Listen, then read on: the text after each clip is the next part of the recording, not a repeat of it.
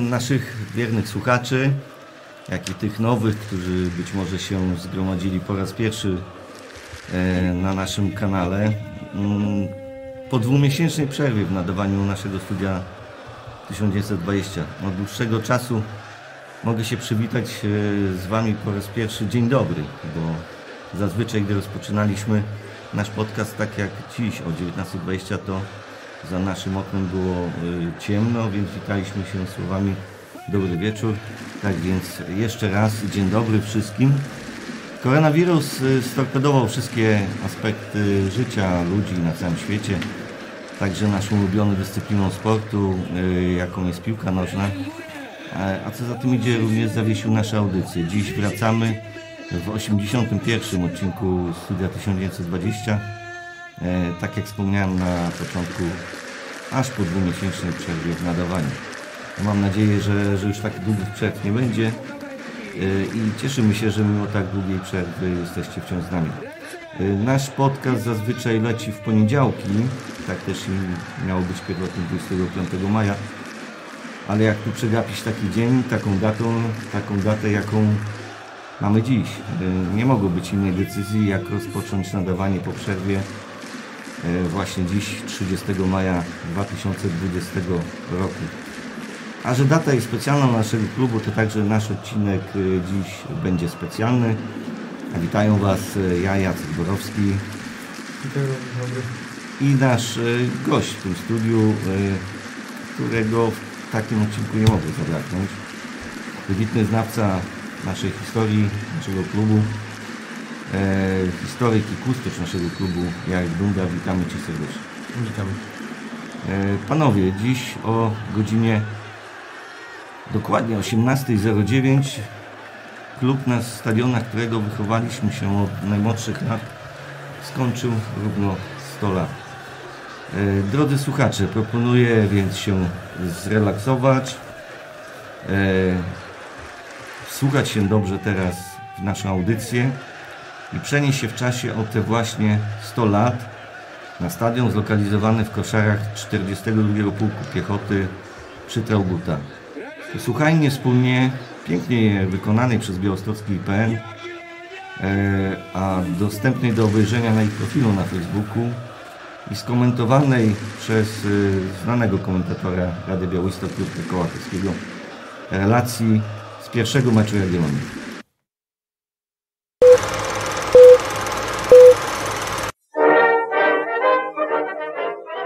100 lat temu klub sportowy batalionu zapasowego 42 Pułku Piechoty Protoplasta dzisiejszej Jagiellonii Białystok rozegrał swój pierwszy mecz.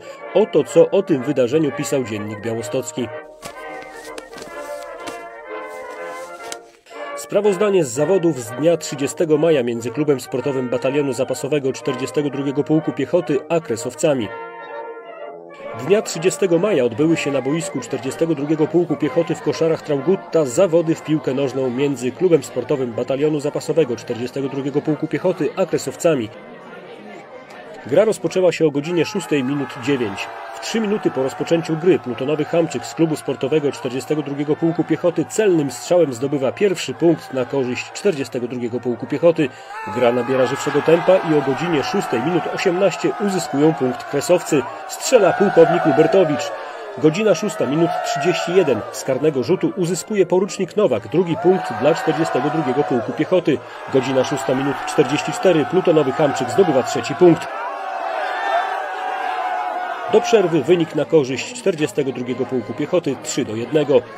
Po przerwie tempo utrzymuje się jakiś czas, następnie upada prawie że zupełnie u kresowców. W drugiej połowie zdobywają się kresowcy na 7 ataków na bramkę 42 Pułku Piechoty. Zanik tempa udziela się też 42 Pułkowi Piechoty. Piłka biega leniwie po boisku. Godzina 7 minut 14. Porucznik Nowak pięknie przeprowadzonym atakiem zdobywa czwarty punkt na korzyść 42 Pułku Piechoty. Godzina 7 minut 20. Rzut karny do bramki Kresowców, obroniony pięknie przez bramkarza Kresowców.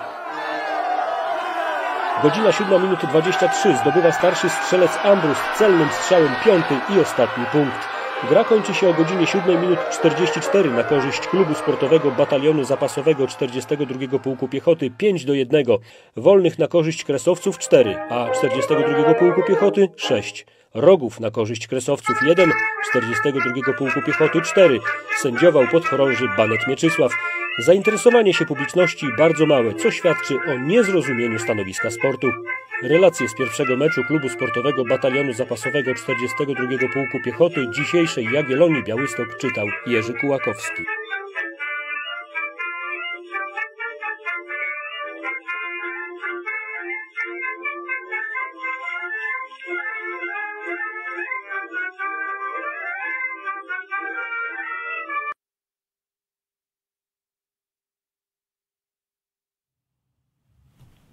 To było naprawdę piękna, to była piękna relacja. Chyba przyznacie mi rację. Ale wracajmy do rzeczywistości. Mm, Cała jagiellońska społeczność miała wielkie plany na przeróżne świętowanie tego pięknego jubileuszu. Niestety koronawirus jak wszystko tymczasowo zniszczył, ale w dobie pandemii, tak jak dziś będziemy jeszcze wielokrotnie według zasad panującej rzeczywistości zaznaczać o naszym stuleciu. Dziś pięknie udekorowane nasze miasto w żółto-czerwone flagi, setki osób w barwach przemierzających jagiellońską trasę rowerami, nierzadko całymi rodzinami, co spotykaliśmy e, po tej trasie. Pomnik 42 pułku podświetlony w barwach jagi, kwiaty, więcej znicze pod miejscami pamięci, pod tablicą na Trauguta, pod wspomnianym pomnikiem w Parku Zwierzynieckim, na cmentarzu wojskowym, ale też miejskie autobusy przypominające o stuleciu i przede wszystkim równo z początkiem naszej audycji hymn Jagiellonii odegrany na, ratuszy, na ratuszu miejskim. Mamy to wielkie szczęście być e, świadkami tego i czynnie w tym uczestniczyć. Dziś porozmawiamy w tej audycji nieco o wznowieniu rozgrywek Ekstraklasy, o pierwszym po tak długiej przerwie meczu Jagiellonii, który odbędzie się jutro w Krakowie przy Kałuży, ale temu poświęcimy końcówkę naszego studia. Większość czasu antenowego z wiadomych względów przeznaczymy tym razem e, dla historii naszego klubu. A że my z Pitero czasem możemy pogadać o tej historii krótko i mało szczegółowo stądzisz w obecność w naszym studio Zygmunta. Mam nadzieję, że jego wizyta i jego opowieści dadzą wiele cennych informacji, szczególnie dla tych najmłodszych kibiców Jagiellonii. Dla pokolenia z PESEL-em zaczynającym się na od cyfry 9 i 0. Oni mają wybitne szczęście żyć e, w tak pięknych dla, dla naszego klubu czasach, ale będąc kibicem Jagiellonii nie mogą tylko nimi żyć. E, Muszą poznawać ich historię, ba muszą ją nawet znać. Muszą też identyfikować się nie tylko z tą dzisiejszą jagą, ale także z jej ciężkimi doświadczeniami w historii, poznać je. Jarek, e, znam Cię dobrze. Wiem, że Jagiellonii moglibyśmy śmiało z Tobą e, zrobić audycję 100 godzin na stulecie Tak. i nie byłoby nawet, podejrzewam, chwili, by na jakiś czas nasza rozmowa by się zawiesiła. E, tyle czasu nie mamy, ale kto wie, czy nasz dzisiejszy odcinek nie osiągnie rekordowych 100 minut. Nie, postaramy się, postaram się streszczać. Wiemy z przekazu, który przed chwilą puściliśmy, e, że pierwszy mecz Jagiellonia rozegrała 30 maja 1920 roku. Zacznijmy więc, e, proponuję, zacznijmy więc może od omówienia pierwszych 12 lat jej istnienia. Dlaczego 12? Dla, dlatego, może tak powiem, ja byłem osobiście wychowany w czasach MKS do Jagiellonii i dacie 1927, który był na proporcu, który wisiał od moich najmłodszych lat nad moim łóżeczkiem, później łóżkiem. E, y, część wyjątkowo opornych na wiedzę i fakty historyczne, w cudzysłowie, znawców wciąż uznaje rok założenia Jagiellonii 1932. Skąd aż tyle dat i dlaczego rok 1920 jest oficjalnie rokiem założenia? To może tak. mm, W moim przypadku też jest podobnie, ponieważ ja też jestem wy- wychowany y, na dacie 1927 i dla mnie no, to, co było, tak jak mówisz, na proporczykach, na wydawnictwach klubowych z lat 80., no było święte, tak? Więc ten rok 1927 no i legenda o drużynie młodzieżowej założonej właśnie w 1927 roku przez Maksymiliana Ludertowicza e, była no była prawdą, tak? Było tym, co ktoś zbadał, nam przekazał i na, na tym my się wychowywaliśmy. Natomiast, no, okazało się, że a, ta to, to, że to jest tylko legenda, ponieważ w latach 90. tutaj znany historyk białostockiego sportu Jerzy Górko zaczął podważać tą datę, e, opierając się na badaniach, które po prostu przeprowadził, czyli zrobił kwerendę źródłową. Głównie oczywiście opierał się na białostockiej prasie, dlatego że, czy ogólnie prasie prawda, okresu międzywojennego, dlatego że e, jeżeli chodzi o źródła, no to z tym jest dosyć bardzo, bardzo kiepsko. Wiadomo, wojna zrobiła swoje, a więc jakby materiałów źródłowych, e, dokumentów dotyczących klubu jest naprawdę niewiele. Natomiast e, wystarczyło przejrzeć e, prasę okresu międzywojennego i zrobił to Jerzy Górko. I okazało się, że żadnej Jagiellonii w 1927 roku nie było, tak? Że ta legenda, którą mieliśmy, prawda, przedstawioną w klubowych jakichś tam periodykach, no, to była tylko legenda. E, ja oczywiście z wykształcenia jestem historykiem i e, kiedy skontaktowałem się kiedyś z Jurkiem Górko, e, to początkowo te, też trochę tak podchodziłem do tego na zasadzie, o ktoś próbuje zburzyć coś, co, co jest naszym, na, naszym fundamentem, tak? No ale jako historyk zacząłem e, także grzebać. Nie? Zresztą już później razem z Jurkiem w sumie nawet zdarzało nam się wspólnie wyjeżdżać do e, Biblioteki Narodowej, do innych prawda, bibliotek e, i, i, i szperać po, po tych prawda, e, archiwach, czy tam powiedzmy bibliotekach, wyciągać te stare gazety, no dzisiaj jest to łatwiejsze, ponieważ jest digitalizacja i można sobie odpalić komputer i naprawdę te gazety, które my wtedy przy, przeglądaliśmy, zobaczyć. Tak? A więc to był moment, w którym to, to, to, ten rok 1927 zaczął, za, zaczął być y, już tylko legendą. Ponieważ okazało się, że no faktycznie no, ta Jagiellonia ma zupełnie in, inną historię niż tą, którą nam przedstawiono. Kiedy ta data 1927 się pojawiła, nie? Bo to też jest dosyć istotne w jakich okolicznościach to miało miejsce.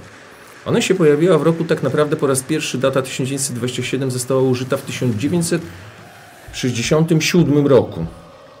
Wówczas e, klubowe władze postanowiły zorganizować pierwszy jubileusz klubowy. To znaczy w ogóle w tych latach 60., kiedy Jagiellonia już tak się troszeczkę ustatkowała po tym okresie e, po wojnie, można powiedzieć, kiedy odbudowywała się w jakiś sposób, budowała swoją tutaj markę na, e, w Białymstoku, to wtedy już przyszedł czas, wiadomo, no jak jest wszystko w miarę poukładane, to szukamy innych kwestii, już zajmujemy się historią i tak dalej. I tu było podobnie. Postanowiono po prostu uregulować tą historię. No, w prasie można było znaleźć artykuły, prawda, nawołujące czy proszące o to, żeby do klubu zgłaszali się ludzie z różnymi zdjęciami, prawda, dokumentami, jeżeli ktoś miał no i ustalono oczywiście, że ta Jagiellonia powinna obchodzić yy, rocznicę jako rok 1932. 32. Tylko problem polegał na tym, że nagle do klubu zaczęli się zgłaszać sportowcy przedwojennej Jagiellonii, którzy zaczęli mówić, no nie, no coś jest nie tak, nie, że my tutaj graliśmy w tej Jagiellonii, występowaliśmy przed wojną. I co ciekawe, byli to głównie piłkarze. tutaj mam na myśli na przykład yy, Władysława Kaufmana, Karola Kowalczyńskiego, E, i Popłaskiego, Wacław chyba Popłaski, to byli przedwojenni piłkarze Jagiellonii, którzy zaczęli mówić, zaraz, zaraz, my występowaliśmy w Jagiellonii przed 1932 rokiem, my występowaliśmy w Jagiellonii w latach 30., graliśmy o ligę w 30 roku, nie? A więc wśród działaczy pojawił się jakiś, jakiś problem, nie? Że, że coś jest nie tak. Kaufman, Kowalczyński, tam prawda pozostali zawodnicy, oni mówili teoretycznie, wydaje mi się, prawdę. To znaczy, pamiętajmy, że to już było dobry, dobry czas po wojnie, tak? a więc ich pamięć też zawodziła. Na przykład Kaufman, który wysłał list do Gazety Współczesnej w 1967 roku, można go odnaleźć e, w którymś z majowych wydań, on opisuje w ogóle tą całą historię. I tam widać, że jemu się mieszają fakty. On na przykład po, po, pomylił w ogóle, mylił mecze, mylił, mylił pewne wydarzenia, natomiast co dla nich było jedne, że oni, dla nich Jagiellonia i WKS 42 Pułk Piechoty to tak naprawdę było to samo. Rozumiemy? Że oni w 1932 roku nie odczuli jakiejkolwiek zmiany, dlatego że nastąpiła tylko nazwa ich drużyny piłkarskiej WKS-u, gdzie się zmieni, zmieniła nazwa z WKS-u na Jagiellonię. I dlatego bardzo prawdopodobne oni jakby tutaj, y, dla nich to była ciągłość, nie? Tu się nic nie zmieniło. I to spowodowało, że działacze zaczęli no, no rzeczywiście, no ta Jagiellonia jest starsza. Nawet w prasie już się zaczęły pojawiać pytanie, czy rzeczywiście ta ciągłość jakaś tam nie była. Tylko problem polega na tym, ja do dzisiaj do tego nie mogę dojść. To jest zagadka, której chyba będzie ciężko rozwiązać. Dlaczego ten 27? Dlaczego wymyślono? Bo, bo, to, bo o co chodzi? Na przykład w tej, w tej legendzie, czy w tym, w, tym, w tym sprawozdaniu, które mówi w, o założeniu, o powstaniu Jagiellonii w 27 roku, jest coś takiego, że ta młodzieżowa drużyna założona przez Ludertowicza pokonuje 6 bodajże do 1 czy 6 do 2 drużynę, najlepszą drużynę Białegostoku, czyli WKS 42 Pułk Piechoty. No to, to coś takiego jakby juniorzy ograli dzisiaj, nie wiem, no już nie mówię, że naszą Jagiellonię grającą w Ekstraklasie, ale nawet senior. jakichś seniorów w, w, w trzeci, z trzeciej ligi, czy tam z drugiej, no to, to jest, to jest 6-1, to jest po prostu jakieś przeciwstawi... pojawia się przeciwstawienie jakby Jagiellonii kont... kontra 42 Piechoty. O tu, I tu jest taka zagadka, skąd to się wzięło? Kto wpadł na pomysł stworzenia czegoś takiego? Bo i Kowalczyński i właśnie e, Kaufman, oni mówili, że oni grali w Jagiellonii w latach 20, e, 28 na przykład Kaufman mówi, ja na pewno w 28 grałem, a już Jagiellonia istniała w 28 w tej sytuacji. Kto tam odniósł się do 27, nie wiem, może to z Ludertowiczem związane, dlatego że pamiętajmy, że w 1932 roku, jak dochodzi do tej, tego e, po, e, połączenia prawda, i powstania Jagiellonii, to ona jest zbudowana na WKS-ie i na Związku Młodzieży Wiejskiej. To była lekkoatletyczna sekcja prowadzona przez Ludertowicza i ona została założona w 1927 roku. Może to, to, to była przyczyna, rozumiecie? Także ja wam... ważną osobistością w tym No w ogóle, Ludertowicz to jest w ogóle, to jest temat na w ogóle Oddzielną audycję. Oddzielną. To, to, to, była postać niesamowita, w ogóle zapomniana, e, jeżeli chodzi o Białystok. Ale wracając do tej 27, ja nie jestem w stanie odpowiedzieć, jaka była geneza e, przestawienia na 27 rok. Czy to miało związek z polityczny, nie? że oni skap, może skapowali, że to jest jednak związek łączący z 42 pułkiem, a, a, nie można za bardzo w tamtych czasach było tak się mocno odwoływać do, do, tego, do tego 42 pułku, bo bo o nim nikt nie mówiono w Białymstoku. To nie jest tak jak dzisiaj, że my wiemy już, prawda, mamy ulicę 42 pułku. Nie, po wojnie, no, przecież pomnik został zburzony przez Sowietów. On został odbudowany dopiero w latach 90. Tak, no. Ten pomnik, gdzie dzisiaj byliśmy, tak. To już, to już, e, no, to już e, polityka e, no. powojenna i, i ja nie... w którym my się znaleźliśmy, nie pozwolą na to, żeby pewnych używać pewnych rzeczy, tak? pewnych słów, pewnych nazw. No, no, no właśnie tutaj, bo no oczywiście, że są kluby z tradycją przedwojenną, które funkcjonowały po, w, prawda, w, tym, w tym okresie normalnie, tak jak Wisła, Krakowia, Ruch, chociaż Krakowia na przykład cały czas się i Polonia, Warszawa mówią, że one były y, wystarczy posłuchać kibiców Polonii czy Krakowi. Oni cały czas mówią, że my byliśmy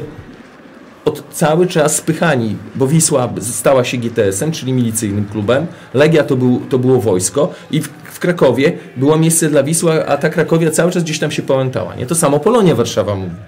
Że one jakby zostały tutaj poszkodowane, bo nie chciały wziąć resortowych przydziału, bo to też w latach 50. była taka sytuacja, że jak powstawały te resortowe kluby, czyli y, Wisła zamieniała się na Gwardię, y, Ruch na przykład na Unię, Polonia, tam nie wiem, oni chyba kolejnictwo, później jakieś, już dokładnie nie pamiętam, ale wiadomo o co chodzi. To niektóre kluby nie, nie chciały być tymi resortowymi, tak Krakowia przynajmniej mówi, nie? I, i to była konsekwencją być może... Takie fakty. No tak, no, tak, tak niektórzy mówią. Jagiellonia też była budowlanymi. No, Jagiellonia znalazła się, tak, znalazła się w budowlanym pionie i te budowlane kluby no, nie były najsilniejsze. Lechia i Opole e, jakoś tam dały radę, ale to nie były kluby, które walczyły o, o nie wiadomo co nie. Także ten 27 rok, żeby to zamknąć, właśnie pojawił się w 1967, kiedy klub postanowił pierwszą rocznicę zorganizować. Przeszliśmy strasznie płynnie do tego, co chciałem powiedzieć.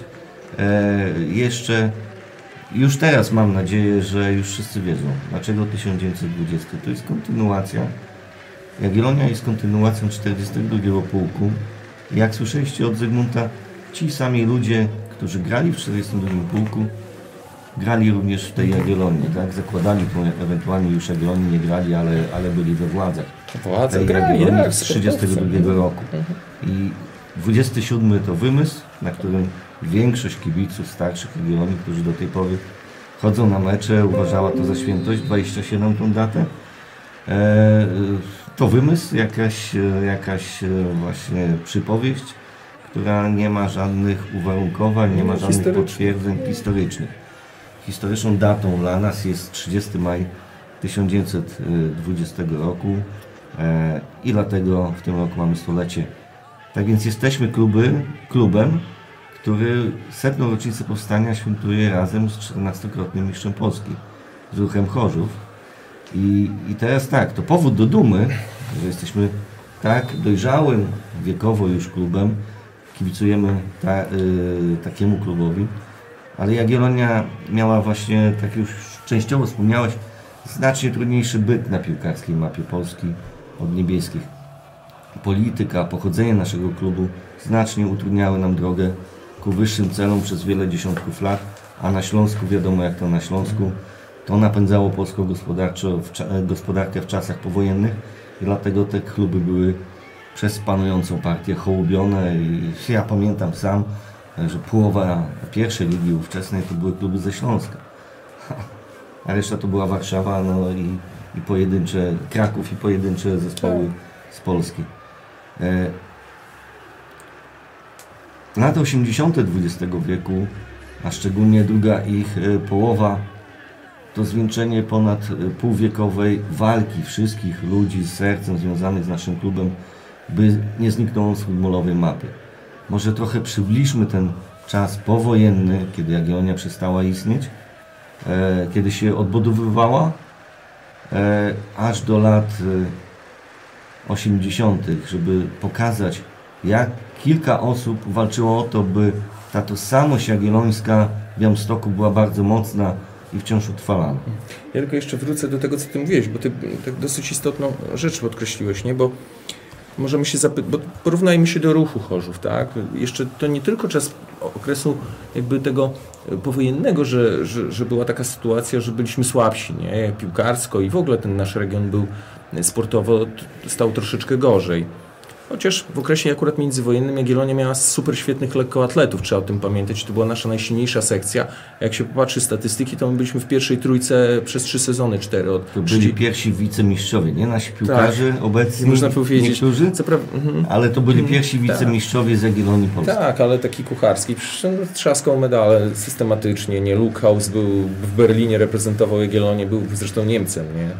Pochodzenia, więc reprezentował w ogóle Polskę na Olimpiadzie w Berlinie w 1936. Pierwszy Jagiellończyk, który tego zaszczytu dostąpił. To byli naprawdę świetni lekkoatleci i ta sekcja nam się udała. Rzeczywiście te, ci lekkoatleci tę Jagiellonię rozsławili, Białystok rozsławili. Natomiast... Ale tu też można wrócić do Ludertowicza, który dał początki tej sekcji Tak, tak, tak. Właśnie Lukaus wywodził się ze Związku Młodzieży Wiejskiej, Wiejskiej prawda, który, y, y, który, który został tak naprawdę stworzony przez Udertowicza. Zresztą Udertowicz to była encyklopedia. On był piłkarzem, można powiedzieć, zajmował się lekkoatletyką też bardzo mocno. Był sędzią piłkarskim. To w ogóle pierwszy człowiek, który w lidze, e, czyli w Ekstraklasie, jako reprezentant Jagiellonii zadebiutował, bo on poprowadził mecz Ekstraklasy e, wówczas, ligi ówczesnej. Także to jest też ciekawa, bardzo ciekawa postać. Ale do czego zmierzam? Dlaczego my byliśmy słabsi, nie? Na przykład niż Śląsk. No wiadomo, Śląsk, ta część Górnego Śląska do nas się załapała, bo reszta w wyniku tam tych uwarunkowań politycznych, prawda, tych działań no, jak się Polska prawda, tworzyła, no to dostaliśmy tylko część tego Górnego Śląska z Chorzowem, prawda, z Katowicami i, i tam, pamiętajmy, był ten przemysł. Jednak on powodował, że też grani- bliżej Niemiec, tak? To wszystko miało znaczenie. Dlaczego Małopolska była taka silna? Dlaczego Lwu, w Lwowie ta piłka nasza się zaczynała? Bo to był zabór austriacki i tam były swobody też tak większego działania. No nasz region, ten północno-wschodni,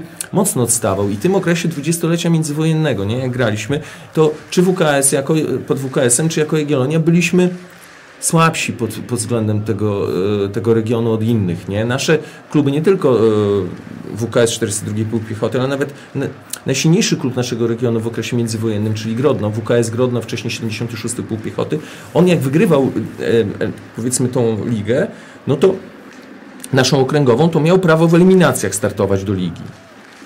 No ale w tych eliminacjach zawsze jednak nasze drużyny odpadały. Nie mogły przejść do tej fazy finałowej, bo to było najpierw grupy terytorialne, a później mistrzowie grup terytorialnych już wchodzili do głównej eliminacji, gdzie były cztery najsilniejsze i awansować do ligi. Nie? Żaden z naszych klubów mistrzów okręgu międzywojennego nie, nie udało się.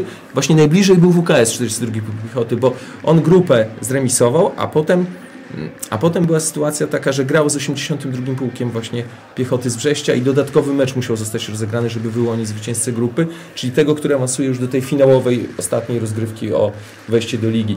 A więc no, nasz futbol był słabszy, nie? ten z północno-wschodni. Nawet Wilno, no, później tego śmigłego się dorobili pod koniec, ale to wynikało też z takich politycznych uwarunkowań. No po wojnie, a jeszcze jedną rzecz powiem. Pamiętajmy, że ten WK, ten 42 Pułk Piechoty, on w 1932 roku, tak, on przyczynił się do powstania Jagiellonii. To też to wiadomo, nie? że to była, tak naprawdę Jagiellonia została zbudowana na, 30, na 42 Pułku Piechoty i na Związku Młodzieży Wiejskiej. Co prawda inne stowarzyszenia też tam dołączyły, ale sportowcy WKS-u, bo to nie byli tylko piłkarze. WKS dał bardzo wielu bokserów, dał Strzałkowskiego, to był lekkoatleta świetny, który, nie, nie e, który, który, mm, który trafił też do tej sekcji Jagiellonii. No i tam jeszcze ten tenis ziemny bardzo fajnie, tam, tam też było paru, paru takich zawodników. Natomiast... Czyli 42 Pułk Piechoty wprowadził ze sobą To on był, to właśnie w 1931 roku w ostatnich wiadomościach białostockich ukazuje się taka notatka, nie? To jest, to jest ciekawa notatka, w grudniu 1931 roku, a więc to było na miesiąc praktycznie przed powstaniem Jagiellonii. Tam jest informacja, że WKS 42 Pułk Piechoty planuje otworzyć większość sekcji, że wielu zawodników garnie się do WKS-u 42 Pułkowy ze względu na dobre warunki do treningów i tam była jeszcze informacja, że chcą otworzyć sekcję pani, nie? E, e, i, i, I, o czym to mówi? To o tym mówi, że WKS właśnie chciał jeszcze bardziej rozszerzyć się na, na, na tą wielosekcyjność i przyjmowanie członków. Bo jeszcze jedna rzecz, to był klub cywilno-wojskowy. O tym chciałem powiedzieć. To nie był tylko wojskowy. Oni nie byli zamknięci. Nie byli zamknięci, absolutnie. To Oni się byli otwarci na społeczeństwo tak, mhm. w, w ogóle to był bardzo otwarty klub, bardzo ciekawe stosunki z klubami żydowskimi WKS miał, szczególnie w latach 20., na początku 30. To były bardzo dobre stosunki. Reprezentacja Białegostoku jak grała, to, były, to byli y, przedstawiciele głównie WKS-u 42 Piechoty i Makabi i ZKS-u. I oni wspólnie grali w jednej reprezentacji, reprezentowali Białystok. To też tak podkreślało takie dobre stosunki, bo nie we wszystkich tych miastach było. Zresztą na początku lat 30. doszło do takiego rozkazu, znaczy pojawiła się w prasie taka informacja, że no, garnizon, już dowództwo, już nie pamiętam jak to tam w tym wojsku wtedy było, ale chodziło o, o to, żeby WKS 42 Pułk Piechoty troszeczkę e, osłabił dobre kontakty z tymi klubami żydowskimi, nie? Później w, w prasie wywołał taką burzę, nie? Bo, e, czy w ogóle czy możliwe to było, żeby taki rozkaz wydać, nie? I tam się wycofywano z tego. Pokazywało też dobre stosunki tu panujące z innymi klubami, chociaż tam się różnie działo, bo kibice... No, tylko z klubami Zygmunt, to do dziś się mówi, że Podlasie to jest siedlisko wielu kultur, no. które potrafią ze sobą współżyć. No tak, ale to właśnie to też taka, taka ciekawostka, że tak Jagiellonia tego. Ale w 30, jeszcze teraz do czego zmierzam? Bo w 32 oczywiście w zarządzie Jagiellonii nie brakuje też przedstawicieli przedstawicieli 42 pułku. Przecież wiceprezesem zostaje właśnie ten Kazimierz, Bogaczewicz, podpułkownik, dowódca 42 pułku piechoty, który chciał stworzyć ten sekcyjny klub. A więc tu było jasne, że Marian Zyndram-Kościołkowski, czyli wojewoda białostocki, który zainicjował powstanie Jagiellonii, on do, musiał się dogadać z Bogaczewiczem, że na, na bazie WKS-u tworzymy Jagiellonię. Przecież Jagiellonia nagle osiąga sukcesy, czy to w lekkoatletyce, czy w innych dyscyplinach. Ma wszystkie silne sekcje. One się nie wzięły o tak o, tylko one E, były stworzone na WKS. Zrobiliśmy transferów tak jak tak. dzisiaj. I jeszcze Jacek jedną rzecz muszę podkreślić, bo gdyby to było w 32 i koniec tych związków, no to okej, okay, nie? No tam przeszli piłkarze, tam wiceprezes tego, okej. Okay. Ale w 1935 kiedy przez 4 lata tak naprawdę klubem zarządzał Mikołaj Kawelin, czyli ziemianin, prawda, Rosjanin, yy, który no, znaną barna postać w Białymstoku, to nie tylko tak, z majówki, bo on był, on utrzymywał Jagiellonię tak naprawdę. W 1935 roku no już te jego zasoby się wyczerpały. Bardzo takich ciekawostek, Stadion Zwierzyniecki powstał z jego... No, trybunę, trybunę, tak. Do, do, tak, tak, trybunę, tak. On dał, dawał, tak, on w ogóle, tam te pieniążki nie, widać, że nie żałował ciął las i nie żałował. No, z tego często to brał. Zresztą z tych wywiadów, z tych przekazów, które przedwojenni sportowcy nam zostawiali, to widać, że go bardzo chwalili. Na przykład taki kolarz Łuszczewski, mm, on w ogóle wypowiedział się, że w ogóle Kawelin to powinien się doczekać pomnika, prawda? Tyle dobrego zrobił dla Jagiellonii, prawda, w tych, tych, tych latach. Taka była jego fajna wypowiedź. E, no i taki pomnik był, bo przecież znaleźliśmy ten grób Kawelina, został odnowiony, prawda? Dzisiaj też wiem, że kibice byli tam, zostawili e, z niczego chyba kwiaty, także, także widać, że, że, że pamiętamy o nim, ale do czego zmierzam? Jeszcze w 35 właśnie to ten WKS 42 Pułk Piechoty, nie? On się znowu nam pojawia. Co się stało w 35? Jagiellonia z Białostockiego Klubu Sportowego po tym kryzysie, bo jest kryzys, Kawalin nie może go utrzymać, miasto nie, chociaż Białostocki Klub Sportowy Miejski teoretycznie powinien być, to miasto też nie, nie, nie ma jakby ochoty nałożenia na to. I kto wchodzi do gry? 42 Pułk Piechoty. Jagiellonia zmienia nazwę na Wojskowy Klub Sportowy Jagiellonia. Prezesem zostaje dowódca 42 Pułku Piechoty Stanisław Engel. W 37 następuje zmiana prezesa. Kolejny dowódca 42 Pułku Wacław Malinowski. Przecież to, to, chyba, to chyba jest jasne, o co tutaj chodzi, tak? 42 Pułk Piechoty nie, nie przejął kontroli nad Jagiellonią w 35, bo tak sobie było, tylko te związki są cały czas obecne. I kiedy Jagiellonia została zmieniona na, na, Wojskowy Klub Sportowy, przejmuje. Tylko jeszcze w 1937 wychodzi rozkaz Ministerstwa Spraw Wojskowych, gdzie kluby wojskowe mają y, pójść w kierunku takiego y, sportu, ale dla wojskowych i typowo wojskowego. I dlatego Jagiellonia zaczyna, z Jagiellonii zaczynają odchodzić bardzo dobrzy sportowcy, lekkoatleci, yy, piłka nożna zaczyna yy, się osłabiać, ponieważ stawia się na boks, na strzelectwo bardziej, sekcja hipiczna, czyli prawda, zostaje otwarta, yy, sekcja motorowa na przykład jest otwarta, a więc takie mi militarne sekcje są otwierane pod koniec lat 30. I jest rozkaz, że to dla wojska ma być tak naprawdę. Cywilów nie wyrzucamy, mówi, mówi, mówi w wywiadzie prawda, ówczesny dowódca sił zbrojnych, ale ale niech oni idą do klubów cywilnych, bo y, rekordy są dla klubów cywilnych, a my tu chcemy kształtować, prawda, taki element. I dlatego w 1938 zostaje rozwiązana sekcja piłki nożnej w Jagiellonii. To też o tym, o tym trzeba pamiętać. Jagiellonia zostaje rozwiązana właśnie w 308, ale to tylko nie Jagiellonia. Legia to samo ma. Wszystkie wojskowe kluby mają, przechodzą podobny proces, nie? Więc to chciałem podkreślić, że, że te związki to nie kończą się w 32, one w 35 wracają. Pytanie, zapytam tak, gdzie Jagiellonia zaczynała, tak? Gdzie ta nasza historia się dzisiaj zaczęła? Zaczęliśmy od czego? Od boiska gdzie? No i teraz pytanie, po, w 1932 roku, nie, jak powstaje Jagiellonia, zmienia się też siedziba. Strauguta się przenosi na Sienkiewicza, później na Warszawską, bo to się zmieniało. Ale w 1937 gdzie wraca siedziba Jagiellonii? No już można powiedzieć, na Trauguta. Tam, gdzie się zaczęło, tam wszystkim wróciło. To ja pokazuję te związki, rozumiecie o co chodzi? Że to nie jest tak, że to coś tam 42. Nie, on cały czas jest obecny. E, tylko też podkreślam, że też garnizon białostocki miał na, na to wpływ, nie? że co prawda jakby ten wojskowy klub sportowy był garni, garnizonowy, całego garnizonu, ale to 42 Pułk Piechoty y, tak naprawdę kontroluje to wszystko, o czym świadczą prezesi, prawda? Engel i Malinowski, dowódcy 42 Pułku Piechoty. Sorry, że tak długo, ale chciałem nie, no wyjaśnić, super, no, wyjaśnić bardzo, te związki, nie? Bo, bo często. to są rzeczy i. Nie, dużo osób słuchaj, Jacek, my mamy, my mamy, tak, ale my mamy bardzo prostą historię. My mamy protoplasty jednego, który cały czas się przewija w klubie. A na przykład dzisiaj mówiliśmy tak, o ruchu. Historia była trochę zawiła. Oczywiście, zawsze historia jest zawiła. No a powiedz mi na przykład ruch, nie? Ruch masz super, bo oni mają dokładną datę i to jest jeden z niewielu polskich klubów, który nie musi szukać gdzieś tam protoplastów. Chociaż oni też jako ruch, ruch hajduki zaczynali. Ale to jest to samo praktycznie. Ale, ale weźmy taką Polonię Bytom. Też mistrz Polski, prawda? Oni też obchodzą dzisiaj y, w tym roku 1920 rok. Tylko problem polega na tym z Polonią, że oni powstali, jak y, były powstania śląskie, kiedy chcieliśmy przyłączyć ten cały Górny Śląsk, nie? I założyli drużynę właśnie w Bytomiu w 1920 roku i ona po dwóch latach przestała istnieć, bo ten podział nastąpił, tak? I Bytom w 1945 wraca. I oni na początku się nie odwoływali do tej daty 20. Tym bardziej, że ten Pompolonie po wojnie zakładają lwowiacy.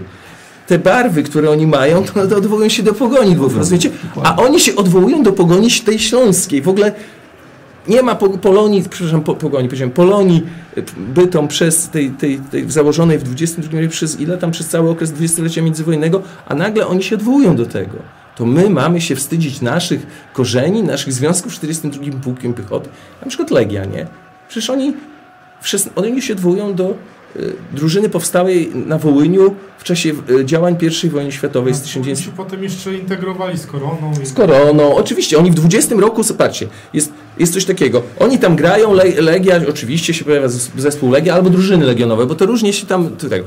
Drużyna jest złożona z, z piłkarzy z Małopolski, Krakowia chyba głównie, Wisła, rozumiesz, zawodnicy tych klubów. Tam nie ma jakoś warszawiaków.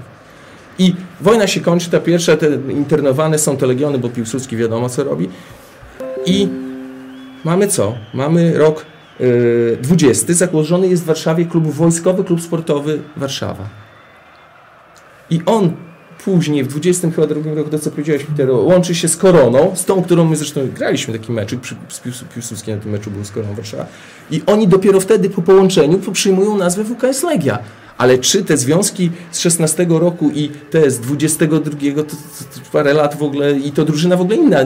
Rozumiesz, o co mi chodzi? I oni się odwołują, a, a, a my mamy... Y, odpuścić 42 pułk piechoty, kiedy nie, ktoś zapyta, no dobra, no dobra, to ta Jagiellonia zaczyna w 32 roku nasz ten zespół, nie? Y, Powiedzmy, zaczynamy od 32. I gramy w A-klasie. Jagiellonia gra w A-klasie, a są na okręgowym szczeblu najwyższa była A, B i C klasa. No to jako nowy klub gdzie on powinien zaczynać? No proste. PZPN y, uznaje jakby, y, że WKS jest kontynuantem Jagiellonii, bo my gramy w tym samym szczeblu rozgrywkowym, w tym samej klasie rozgrywkowej. No to, to chyba jest logiczne, nie? Więc Wiesz, no to nie chodzi o to, że mamy się tego wstydzić, mamy się tego... Ale widzisz, niektórzy próbują, próbują tak, narzucać, że my chcemy mieć koniecznie starszy klub. Nie, bo i tak powstaje pytanie, no to dlaczego wy zaczęliście od A-klasy, a nie od, od C-klasy? I tak musisz tłumaczyć, skąd to się wzięło. No. tak jak a ja czemu my jesteśmy od powiedziałem. 35 WKS-em? O tako się to wzięło? Nie, bo, bo Jagiellonia miała korzenie e, w, w wojsku. Pseudoznawców jest wielu w Polsce. Nie, no, Dyskutantów jest wielu.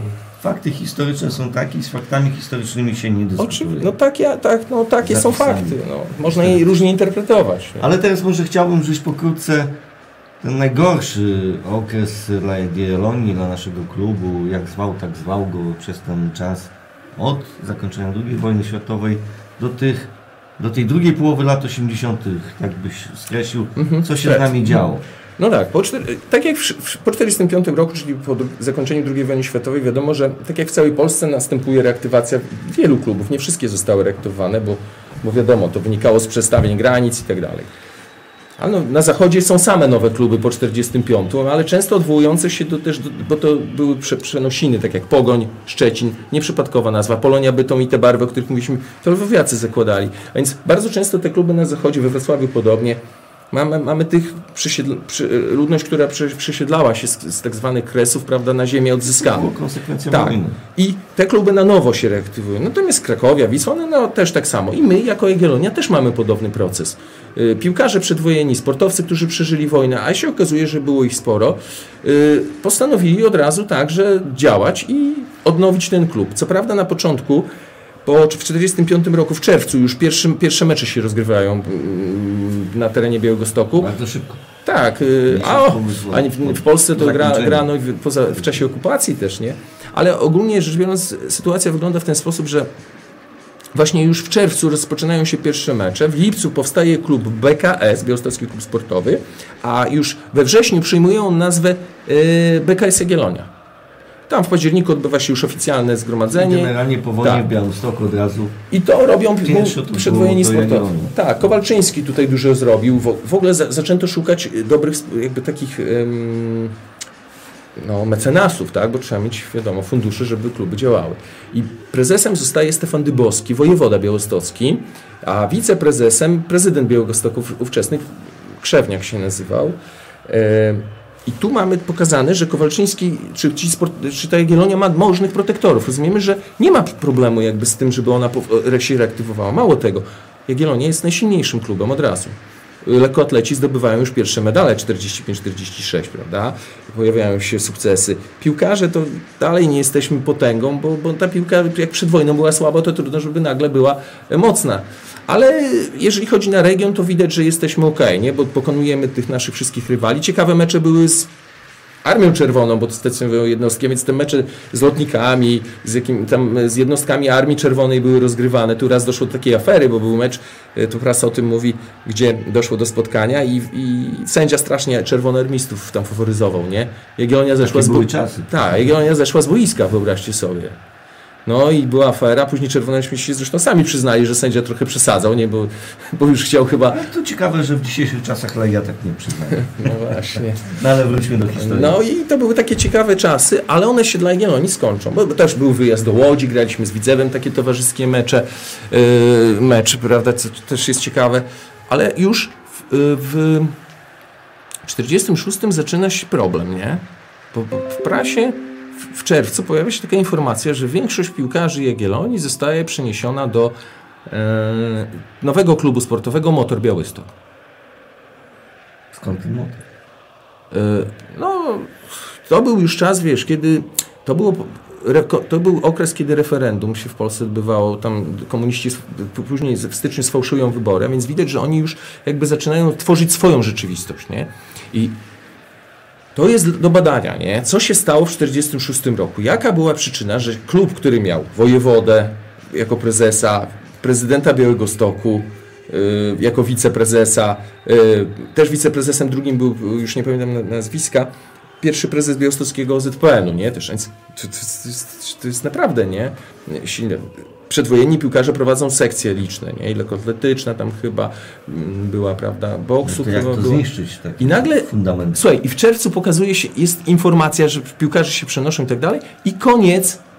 Ja od tego momentu nie znalazłem żad... nic. Co było przyczyną, że nagle klub zniknął? Nie ma żadnej informacji.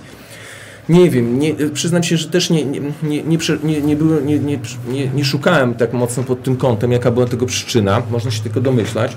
Nie wiem, czy można znaleźć źródło, ale to jest też jeszcze do badania. Tu, nie wiem, może są jacyś młodsi historycy, którzy chcieliby posz- poszperać. No trzeba byłoby zrobić jakąś kwerendę źródłową, może w naszym IPN-ie i, i zobaczyć, poszukać dokumentów, które mówią, jaka była tego przyczyna, bo tu akurat one mogły się zachować po 45, bo już było po wojnie, więc te zniszczenia, y, chociaż z tymi dokumentami też różnie bywało, ale, ale pytanie jest takie, co tu się stało, nie? Czy rzeczywiście y, ten rodowód przedwojenny komuś to przeszkadzał? No, no jaka była przyczyna? Przecież Wisły nie, nie, jakby nie zlikwidowano, nie? Krakowie nie zlikwidowano, a Jagiellonia nagle cyk i jej nie ma i piłkarze że zabrali, bo nam powiedzieli, że najlepszych piłkarzy przenoszą do motoru. I motor grać będzie zresztą w eliminacjach o ligę, co ciekawe, bo tworzono ligę, prawda, wtedy, wtedy w Polsce, tylko fatalny bilans. Oni tam chyba bramki nie strzeli, a chyba setkę stracili ponad. Bo to pokazuje, a graliśmy z Wisłą, graliśmy chyba właśnie z Polonią Bytą, z Polonią chyba Warszawa. Znaczy nie my, tylko motor, jako, ale mówię jako białostoczanie i niektórzy jagiellończycy byli. To pokazuje, jaka była, dzieliła nas prze, e, przepaść. I to, co powiedziałeś, nasza ogólnie piłka do lat 70. będziemy no, w jednym z najsłabszych e, regionów e, w Polsce pod względem piłkarskim. No niestety tak to będzie wyglądać i tak samo będzie z Jagiellonią. Natomiast ten, nie ma Jagiellonii w 40. Koniec. I, I teraz i to jest i teraz właśnie. Y, Jagiellonia na nowo pojawia się w 57 roku. Oficjalnie, jako klub. Czyli w 30-lecie daty 27. I to założona została, 20, y, reaktywacja nastąpiła 26 stycznia, bo to było zebranie, teraz do tego czego mówię, do czego zmierzam, że właśnie w 57 roku mamy, pojawia się oficjalnie klub Jagiellonia. Dwa lata wcześniej pojawia się nazwa Jagiellonia, 55 rok i tą nazwę przyjmują budowlani. To jest zrzeszenie sportowe, bo w latach y, jakby tych 40. Polska idzie w kierunku tak zwanego stalinizmu. Zaczynamy kopiować, wiadomo, wzorce radzieckie, tak? Czyli w sporcie też mamy y, kopie y, tych radzieckich wzorców, czyli kluby przyjmują nazwy tak zwane Branżowe. branżowe albo resortowe, to zależy kto gdzie trafił, nie? No Bo, tak. bo Wisła stała się gwardią, Legia CWKS-em, Czyli resort. y, tak, resort. Ale my budowlanymi. A my budowlanymi. Czyli Znaczy, branża. znaczy jeszcze właśnie tak. Powstaje budow, Zrzeszenie Sportowe Budowlani. Znaczy w ogóle budowlani w Białymstoku w 48. I to oni zaczną kontynuować tradycję Jagiellonii, ale początkowo jako budowlani. Roz- Rozumiemy. W 55, jak tam umiera w 53 Stalin, później ten Bierów w 56, ale już po śmierci Stalina następuje odwilż. I w 55 zaczyna się w Polsce zmiana. Kluby wracają do tradycyjnych nazw, nie? Czyli Wisła z Gwardii znowu st- staje się Wisłą, tak? CWKS czyli Legia, prawda? A w Białymstoku już w kwietniu w 55 budowlani przyjmują, Zrzeszenie Budowlanych przyjmuje nazwę Jagiellonia dla niektórych kół sportowych, czyli dla piłki nożnej, tam dla innych sekcji. I już właśnie wtedy pojawia się ta nazwa na, na, z powrotem Jagiellonia. Ale to jest w ramach Zrzeszenia Budowlanych, to jeszcze nie jest klub. W 57 natomiast za, zaczyna się proces tworzenia takich klubów sportowych, czy jakich znamy, czyli tych stowarzyszeń. I wtedy w Białymstoku zaczyna się co robić, nie? Jakie kluby powinny powstać, zaczyna się dyskusja w prasie, a może lepiej, żeby było ich mniej. I tam gwardia jest, wiadomo, u nas białostocka silna, nie? Gwardia i, i promowana jest ewidentnie w prasie gwardia, bo budowlani postanowili dogadać się ze, ze Spartą. To było kolejne zrzeszenie, prawda? I połączyć swoje siły. 26 właśnie stycznia 57 roku oficjalnie powstaje klub yy, na Nowo Jagiellonie. I teraz czy my się mamy odwoływać też do budowlanych, czy, czy nie? No oczywiście, że tak, bo, bo zbudowaliśmy się na, na ich bazie. Co ciekawe są dokumenty. To się zachowało. Ma, jesteśmy w posiadaniu właśnie dokumentów z tej rejestracji, są wszystkie nazwiska. Pojawiają się tam przedwojeni też sportowcy Jagiellonii, na przykład Sergiusz Nizniczenko jest w aktach wpisany właśnie odtwarzania tej Jagiellonii już oficjalnie. Ale jeszcze wracając do Gwardii, tam była taka sytuacja, że i to jest też przyczyna słabości piłki nożnej w Jagiellonii w tych latach, bo Gwardia, bo tam prasa mówi tego, niech ta niech budowlani, że ta Jagiellonia w ogóle wejdzie w skład Gwardii i nie ona się tam wejdzie, to będzie silniejszy klub i tak dalej. Nie Gwardię powinniśmy promować, a nie jakieś tam e, słabe kluby, które, e, które nic nie będą znaczyć, nie? I to były naprawdę takie ostre dyskusje wtedy prowadzono, nie? Ale Jagiellonia ze Spartą jednak się dogadała i, i się reaktywowała. Tylko problem polega na tym, że tak. Sparta miała stadion zwierzyniecki. To jest przykład, jak traktowano e, wtedy, wtedy Jagiellonię. W 50 już należał do Jagiellonii wcześniej.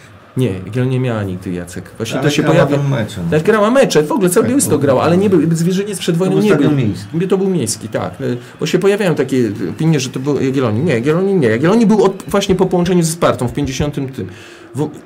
I władza zadecydowała zabrać ten st- stadion dla Jagiellonii. W ogóle w sportowcu to była ogólnopolska prasa, w ogóle się ukazał artykuł broniący praw Jagiellonii do tego stadionu, nie, że Jagiellonia się dobrze nim opiekowała, bo pretekst był, że słabo się opiekowali, nie, że tam e, nie, nie, nie, on był w niedobrym stanie i tak dalej, chociaż te mecze rozgrywały, nawet reprezentacja Polski po raz pierwszy juniorska chyba rozegrała mecz wtedy e, na Zwierzyńcu, a więc ten stadion musiał mieć w jakimś tam porządnym stanie, jeżeli coś się stało. Natomiast odebrano ten stadion Jagiellonii. W 60 latach hale także, bo też ona jak w jakiś sposób była, była tutaj mm, przypisana do budowlanych. To wynikało z jeszcze chyba z, z, z takich, takich sytuacji, że ta Jagiellonia no, nie do końca y, no, tutaj mogła, mogła, nie wiem, no, normalnie funkcjonować, bo, bo promowano gwardię, tu nie, to nie ulega wątpliwości. Nie? Ale już można powiedzieć pod koniec lat 60. to się wszystko normuje. Nie? Już jakby y, Jagiellonia buduje tą swoją markę na lekkoatletyce znowu, bo piłka widać, że nie stawiają na piłkę, bo wiedzą, że nie są w stanie rywalizować z Stąd gwardią. Ta bieżnia przy Jowieckiej Żużlowej. Y, tak, ale to już Bo związane. było dla lekkoatletów. Tak, tak, to między innymi tak, ale lekkoatleci głównie też dalej na Zwierzyńcu. Ten stadion cały czas był obecny do dzisiaj jest w naszej historii, prawda, normalnie funkcjonuje. Natomiast Jagiellonia tą potęgę budowała, mówię, w innych też sekcjach, nie? To byli dobrzy, właśnie super znowu lekkoatleci, Bokserzy. to byli bokserzy, tylko bokse, sekcję bokserską Gwardia zabrała. No tak, ale E, byli dobrzy. Gałązka z No, Jagiellonii. Tak, Gałązka, oczywiście. Co ciekawe, ja odnalazłem w, w, w protokołach, e, już nie w sprawozdaniach meczu, protokołach, gdzie one się nie zakochowały, ale w którymś z dokumentów znalazłem, że Gałązka rozegrał w ogóle mecz w, barwach Jagiellonii. Bo często bokserzy grali. Przed wojną zdarzało się, Maj właśnie grał, ym, Piotrowicz bodajże. I tak samo po wojnie niektórzy bokserzy, bo to było tak, że wtedy się uprawiało wiele dyscyplin. Niektórzy, jak rozmawiałem z byłymi piłkarzami, to taki... Yy, to ci, oni mówili, ci sportowcy z lat 50., 60., mówili tak. A ja to i tak. I tenis, i piłka, i boks, mówi, i tam jeszcze, nie? To cały dzień się tam siedziało na tej hali.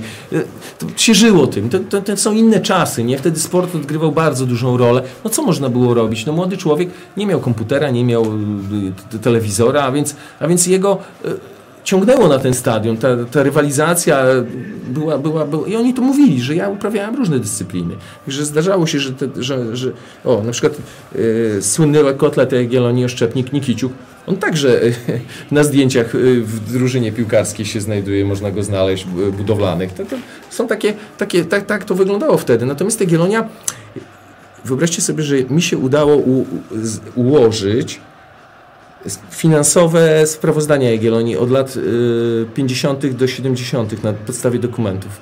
I budżet mam, na ile każda sekcja była przeznaczana. I na tej sekcji widać, jaką, ile dostawała piłka, a ile na przykład lekkoatletyka. I mam tu wykres, ale teraz go nie znajdę, nie? To tak z pamięci powiem. Że to było tak, że w latach 50. to była kolosalna różnica, jeżeli chodzi o przyznawanie budżetu na przykład na piłkę, a na lekkoatletykę. Ale to się wszystko zmienia gdzieś tak na, po, pod koniec lat 60., że nagle to się wyrównuje, a już w latach 70. piłka idzie w górę. Z czym to było związane? To było związane z pojawieniem się w klubie Janusza Szutkiewicza. Znaczy on w ogóle, w ogóle był w zarządach wcześniej już, we wcześniejszych zarządach. To był, to, była, to był dyrektor, on później instalu, ale w tych przedsiębiorstwach budowlanych był bardzo mocno um, obecny. Nie? To była taka silna postać. I Szutkiewicz, jak został prezesem, klubu, a on został w 70, w sezonie 69-70, a więc gdzieś, albo w 69... jesteśmy coraz bliżej moich czasów. Tak, i tu to będzie nam też łatwiej, bo, bo będziemy mogli mówić o rzeczach, które sami pamiętamy, tak? Natomiast tym 70 Szutkiewicz zostaje prezesem, on namawia, namawia dyrektorów tej branży tej budowlanej i zaczyna z Jagiellonii robić taki, wiecie, Potentantem. dobrze prosperującą maszynkę. Na wzór tego, co w Polsce było, czyli tak jak ty mówiłeś, tak, że górnik, tam ruch mieli możnych, prawda, no, powiedzmy sponsorów dzisiaj byśmy powiedzieli, czyli te, te, te, te, tą branżę górniczą, czy, czy Legia, te, a, a co my mieliśmy? Budowlankę, ale to ją trzeba było też zorganizować, te wszystkie zakłady trzeba było wziąć, skonsolidować, skonsolidować i powiedzieć, celu. słuchajcie, musimy pomóc, żeby zbudować piłkę. I Szutkiewicz chciał zbudować piłkę, bo ile wcześniejsi prezesi, Andrzejewski szczególnie, no on nie, nie, nie zdecydował się na, na, na, na, taki ruch, to Szutkiewicz postawił na piłkę. I on właśnie, dlatego Jagiellonia zmienia nazwę w 73 na MKS bez BKS-u, bo to podkreślało związki Jagiellonii z tym budowlanym pionem, czyli Międzyzakładowy Klub Sportowy Budowlany, prawda, w 73.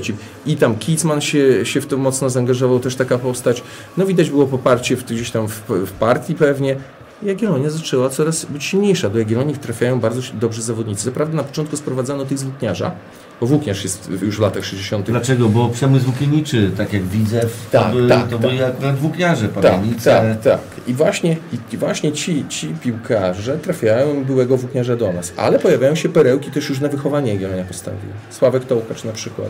Pierwszy reprezentant y, w historii Jagiellonia. Znaczy, chodzi mi o to, że jako Jagiellończyk, tak? Jako pierwszy założył koszulkę z orłem na piersi w reprezentacjach juniorskich i on był podstawowym reprezentantem, on tam kilkanaście chyba spotkań rozegrał. Także to, był, to by okazywało, że w Jagiellonii zaczęto wychowywać dobrych piłkarzy, ale też szukać ciekawych. Na przykład w latach 60. z Jagiellonii wypromował się Tadeusz Krysiński, który później będzie grał. Jagiellonia go dostrzegła, prawda, bo on w Szepietowie bodajże grał. Sprowadziła. Kresiński później trafił do Włókniarza, z Włókniarza dostali miejsc i on był bardzo dobrym piłkarzem. To też nie znamy tej, tej za bardzo postaci, a wielu nie znamy. Ale to była ciekawa postać, ale mi chodzi bardziej o Jerzego Zawiślana. Ja nie wiem w ogóle jak on do nas trafił, nie? A trafił za Bielatowicza, czyli już ten, bo, bo jeszcze tak wrócę do, do Szutkiewicza. On, my przejmujemy trenera Michała Urbana z Włókniarza Białystok, który mm, trenował Włókniarz, to był trener z Polski, z Łodzi, bo, bodajże on tam miał pewne sukcesy do Jagiellonii, do Białegostoku sprowadzić kogoś z Polski, to wiecie, to, to, nie to, co dzisiaj. Ale to już podejrzewam, że zadziałał pewien specyfik, jakaś wołga. Na pewno, ale słuchaj, musiały też zadziałać pieniądze. Jeżeli Zawiślan do nas trafia, to już znaczy, że ktoś, że Jagiellonia musiała mieć... Jeszcze skąd? Z drugiego końca Polski. Mało tego zawodnik, który grał w lidze, w barwach Krakowi w pierwszej lidze strzelał bramki, yy, mający naprawdę duży potencjał i on do, do, swego rodzinnego Sącza wrócił. Wiem, że Jagiellonia grała sparring, prawda, z Sandecją i działacze Jagiellonii zrobili wszystko, żeby go tu sprowadzić. I Chyba była dobra impreza. Musiała być, naprawdę. Jego, ja nie wiem, jak go sprowadzili. Tak się no, słuchajcie, przyszedł on później do Arki od razu. Jego, już jak zaczął grać w Jagiellonii, to, no to, to widać było, co to za klas, jaki to był piłkarz. Nie. Jak on tu trafił? Nie wiem. Naprawdę. To to trzeba byłoby szukać, pytać tych, którzy go sprowadzali. Miałem jeszcze przyjemność zobaczyć. No, no, ja nie miałem, ale w akcji, ale, ale no mówię, ludzie w Białymstoku, którzy chodzili wówczas na mecze, no, podkreślają jego klasę. Nie? To był, i, w, I to był piłkarz, bez której Jagiellonia... Dlaczego? No bo tak, jeszcze wrócę do tego Michała Urbana. On zac, zaczął budować już tą. Widać, że miał rękę i zaczął, można powiedzieć, układać ten zespół. Później trafia Bielatowicz, który właśnie Zawiślana sprowadza. Następnie mamy sytuację taką, że Jagiellonia zdobywa wreszcie po długich latach mistrzostwo, y, mistrzostwo okręgu, czyli jest najlepszym zespołem w okręgu. Oczywiście wyżej jest Włókniarz, bo on gra na, na, w trzeciej lidze. Mm, To jest nasze w ogóle, y, w- ogóle trzecie dopiero mistrzostwo w sezonie chyba bodajże okręgów 72-73, bo pierwsze zdobyliśmy w 30, 30 jako jeszcze WKS, drugie w 51 jako budowlani, a trzecie dopiero jako Jagiellonia pod nazwą Jagiellonia w 70 właśnie tym mm, trzecim bodajże roku. Później znowu A, i w ten mistrzostwo dawało nam prawo gry, znaczy awansu do trzeciej ligi w 72-73. Ale my tego awansu nie skonsumowaliśmy, ponieważ co się stało? Doszło do regre- reorganizacji. Zlikwidowano trzecią ligę i teraz stworzono system, że mistrzowie okręgów o drugą ligę bili się w eliminacjach, nie? Czyli, czyli, czyli w, trzeba było tak zwane dzisiaj baraże przejść. Nie? No i Jagiellonia nie skonsumowała. Rok później znowu zdobywa mistrzostwo e, i bierze udział w eliminacjach o nie? czyli to był sezon 73-74. Tylko, że w tym samym sezonie Włókniarz gra na boiskach drugiej ligi. Wiemy, jak, jak ten awans wyglądał. Po prostu e, centrala zadecydowała, że regiony, które nie mają drugiej ligi, takie duże miasta jak Białystok, prawda, chyba tam Olsztyn się załapał, jeszcze tam chyba z zachodniej części Polski, które nie mają na te- szczeblu centralnym drużyn, one muszą mieć. I przy zielonym stoliku załatwiono kilku drużyn awans do drugiej ligi. No a jak załatwić w Białymstoku? Włókniarzowi. Nie, no Włókniarz był najsilniejszy, miał najlepszą No, pakę, nie? no. On, tylko, że on grał na tej trzeciej lidze i nie mógł się przebić do tej drugiej ligi. I tam mówimy o takich zawodnikach jak Ryszard Karalu, znany nasz dzisiejszy, prawda, y, trener, postać, która dla Jagiellonii mm, znaczy wiele. Kogo tam mamy jeszcze? No właśnie Piotrek Siliwonik, ale Piotrek Siliwonik to jest ciekawa z nim historia. Już wtedy, kiedy Włókniarz wchodził do tej drugiej ligi, nie? tak przy zielonym stoliku oczywiście mówię, podarowanej, to on trenował z Jagiellonią. I tam była taka... I on chciał grać w Jagiellonii. I chciał grać. Na przykład było... nakazano grać w. Tak. I, i, I tak samo była sytuacja, że centrala zaczęła zwoływać piłk, najlepszych piłkarzy Jagiellonii i Gwardii i, i, i, i, i żądać, żeby, czy wpływać na nich, żeby grali we włókniarzu. I właśnie Siliwonik został zmuszony mm, w ten sposób, że powiedziano, że jeżeli nie przejdziesz do włókniarza, to y, w puszczy, puszcza go zawiesi, bo to on, on był jakby zawodnikiem formalnie puszczy, na rok y, w prawach Jeszcze zawodnika. hajnówka. Tak, i Siliwonik y, odszedł. A Zawiślana już nie udało się wyciągnąć Włókniarzowi. Tołkacza też nie udało się. I z Gwardii jeszcze tam, tam było chyba z dwóch zawodników, których chciano. Także pokazuje to, że Jagiellonia nie, chcia, nie chciała oddać swoich najlepszych piłkarzy, bo Szutkiewicz widać był nastawiony na, e, na to, że chce koniecznie e, walczyć o, o tą drugą ligę. I w sezonie 73-74, kiedy Włókniarz spadał, Jagiellonia wygrała znowu Mistrzostwo Okręgu.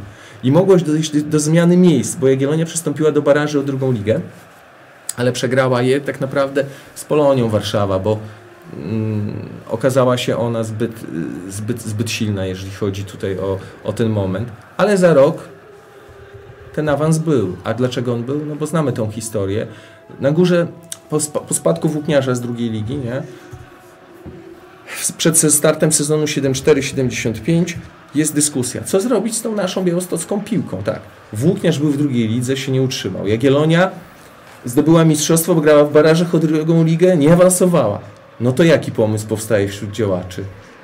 Połączyć Jagiellonię z Włókniarzem i, i powalczyć wreszcie na boisku o ten awans.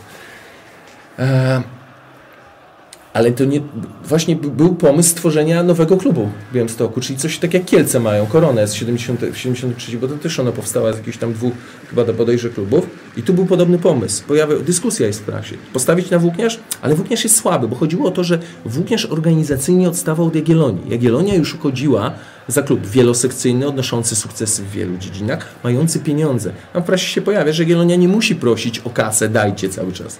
Czyli Sz- Szutkiewicz, prawda, przez ten stworzenie MKSB widać, że zorganizował ten klub naprawdę na takich dobrych, dobrych warunkach, nie? I co się dzieje? Na górze zapada decyzja, żeby najlepszych piłkarzy, włókniarza, tam bodajże 12 chyba zawodników, przerzucić do Jagiellonii.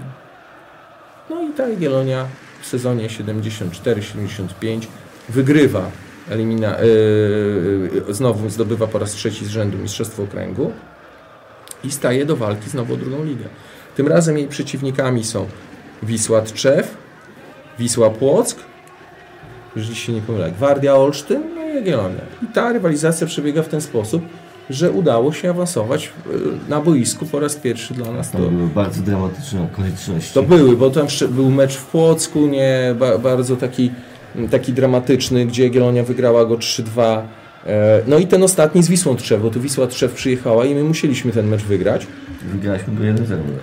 I wygraliśmy ten mecz. Yy, bodajże chyba nawet tam była, czy nie 2-0. Już widzisz, już pamięć mi, mi szwankuje, nie? Ale jedno jest pewne, tam był mecz dramatyczny, bo tam w końcówce Wisła Wisła mogła, y, mogła nawet wyrównać, nie?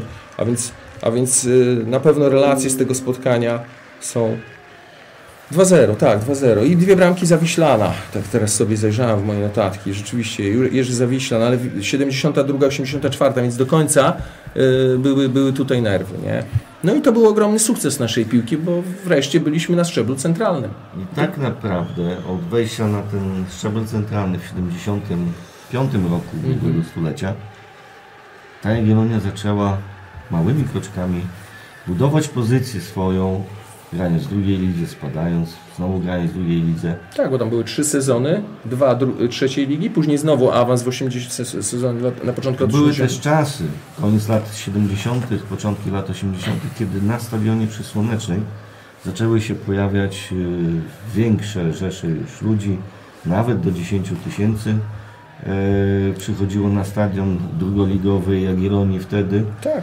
Zaczęło się to in- zainteresowanie, to już ja przeżywałem sam, widziałem, byłem tego świadkiem wzrastać i Jagiellonia w ten sposób zbudowała swoją siłę aż do czasu, kiedy to już wszyscy znamy, nawet ci młodsi wiedzą, kto to był Janusz Wójcik, który przyszedł do młody, gniewny trener, trener do Jagiellonii i z wychowanków naszego klubu stworzył drużynę, którą nazywamy złotą, chociaż ona złota nie była. Dla Ale- nas była złota, nie? Ale była złota, bo awansowała po raz pierwszy Tak, to, do, do, do pierwszej ligi to ówczesnej. w jakim stylu, w I jakiej jakim otoczce, stylu, nie? y, Ta bieżnia na stadionie z widzewem zapełniona. E, wspaniałe mecze o awans w Zabrzu. E, nie, to już było w pierwszej lidze, tak? W Zabrzu. No, ale wygrana w Zabrzu, No, mówisz, tak, tak. 2-3. No, to już później Ale wcześniej już nawet No, te, te, te mecze o awans były. W Knurowie, w Sosnowcu, Dokładnie. prawda, mecze, tak. No, Też w Sosnowcu chyba przypieczętowaliśmy zresztą ten awans. Tak. przynosiły, przynosiły bardzo wiele radości. Moda na Jagiellonie właśnie wtedy powstała, koniec, końcówka lat 80. E, to już o tym nie musimy chyba nikomu opowiadać, bo to jest Tak. historia praktycznie najnowsza. Mhm. To znaczy nowa, najnowsza nie, ale nowa historia, e, która była wałkowana. Jest już nawet do, Jest, do tak. odtworzenia na, na tak. YouTube, są zapisy, wideo, Tak. także to już, to już nie jest nic e, wielkiego. Świętej pamięci Sławomir- Wojtulecki już zrobił niesamowitą No, robotę. film tak, oglądaliśmy. Tak, on ponagrywał tego. Mamy całą dokumentację z tego okresu praktycznie. Myśleliśmy już wszyscy, że nasza ukochana Jagiellonia ma w końcu ustabilizowała się na, na tym najwyższym poziomie polskiej piłki.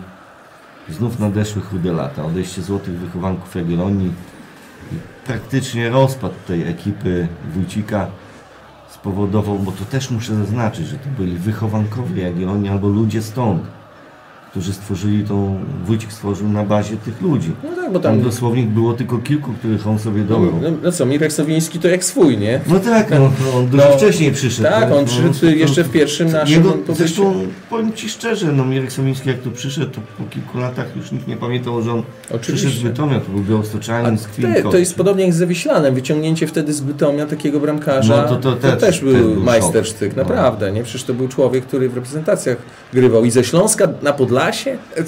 To, to się nie spotykało Tak, wtedy. kopalni bogactwa. Tak, to... Ale jeszcze może wrócę do tych wcześniejszych czasów i osoby Piotra Sielibonika. Dzisiaj byliśmy na jego grobie Tak. e, w- na cmentarzu prawosławnym w Starosielcach. E, szczerze powiem, to był człowiek, e, mogę to powiedzieć, przyjaciel mojej rodziny. Był wiele razy u mnie w domu. E, to dzięki to on mnie zaprowadził pierwszy raz na, na trening do trenera e, Mojsiuszko do Jagiellonii. To był pierwszy mój idol, a to jest w dalszym ciągu najskuteczniejszy strzelec Jagiellonii. Egzekwo z Wojtkiem Kowasiu. Tak, Jeżeli chodzi o ligę. tak, tak, Bo- o Liga, tak, to 99 Tak, bramek bo tam troszeczkę więcej chyba ma Wojtek w tych wszystkich, ale to wynika z meczów też pucharowych, nie? E, I Ale ja myślę, że historia tego człowieka jest nieco zapomniana i warto byłoby e, trochę o nim powiedzieć, no bo to dla mnie samo to, to nie to, że ja go znałem, że to był mój idol, że jakoś byłem blisko niego e, i to był wielki piłkarz dla tamtej, tej słabszej, która się biła, która wzrastała wtedy. E, ale to był e, człowiek, na który, e, który samym tym, że strzelając tyle bramek w Jagiellonii, pokazał się polskiej piłce i Górnik Zabrze, który awansował do finału Pucharu zdobywców Pucharów i do tej pory jest jedynym finalistą polskim pucharu, pucharowym, e, chciał go wtedy Tak. do swojej drużyny, o czym świadczy. Tak. Chciał go bardzo mocno, namawiali go i Siliwonik tak jak kiedyś. Nie chciał iść do włókniarza, tylko go zmuszono. Aparat partyjny niestety był e, taki, że, że musiałeś się zgodzić. Tak tutaj już to nie działało. I on powiedział, nie, ja jestem stąd, Tak. ja nigdzie nie pójdę, ja jestem stąd, ja będę, chcę grać w Jagiellonii. I on, to był wielki dla mnie napastnik, sama ilość tych bramek strzelonych, fajny człowiek i na dodatek tak mocno związany z tym klubem. Szkoda, że trochę ta historia Jagiellonii i niektórzy ludzie zapominają o, o, o Piotrku Siliwoniku. No tak, Jacek, nie do końca się zgodzę, dlatego że Piotrek znalazł się na y, Śliwonik na y, Białostockiej Galerii Sławy. Nie, no, no okej, znalazł się, ale myślę, że o Także nim się to- najmniej mówi, bo nawet e, No. ja, jako taki odbiorca, e, chociaż wiem, jak, jaki był Zawiślan, a jaki był Siliwonik, więcej się mówi o Zawiślanie niż o Siliwoniku. I mnie, ale z drugiej strony mnie zaskoczyło to, że w bezpośrednim pojedynku do 11 stulecia e, Siliwonik wygrał z Zawiślanem. Nie, no wygrał, no tak, też to na to zwróciłem uwagę, ale no, jaka, znaczy oni w ogóle grali ze sobą, przecież to był świetny duet napastników, dlatego my tą drugą ligę utrzymaliśmy w sezonie, prawda, tym pierwszym, 75-76.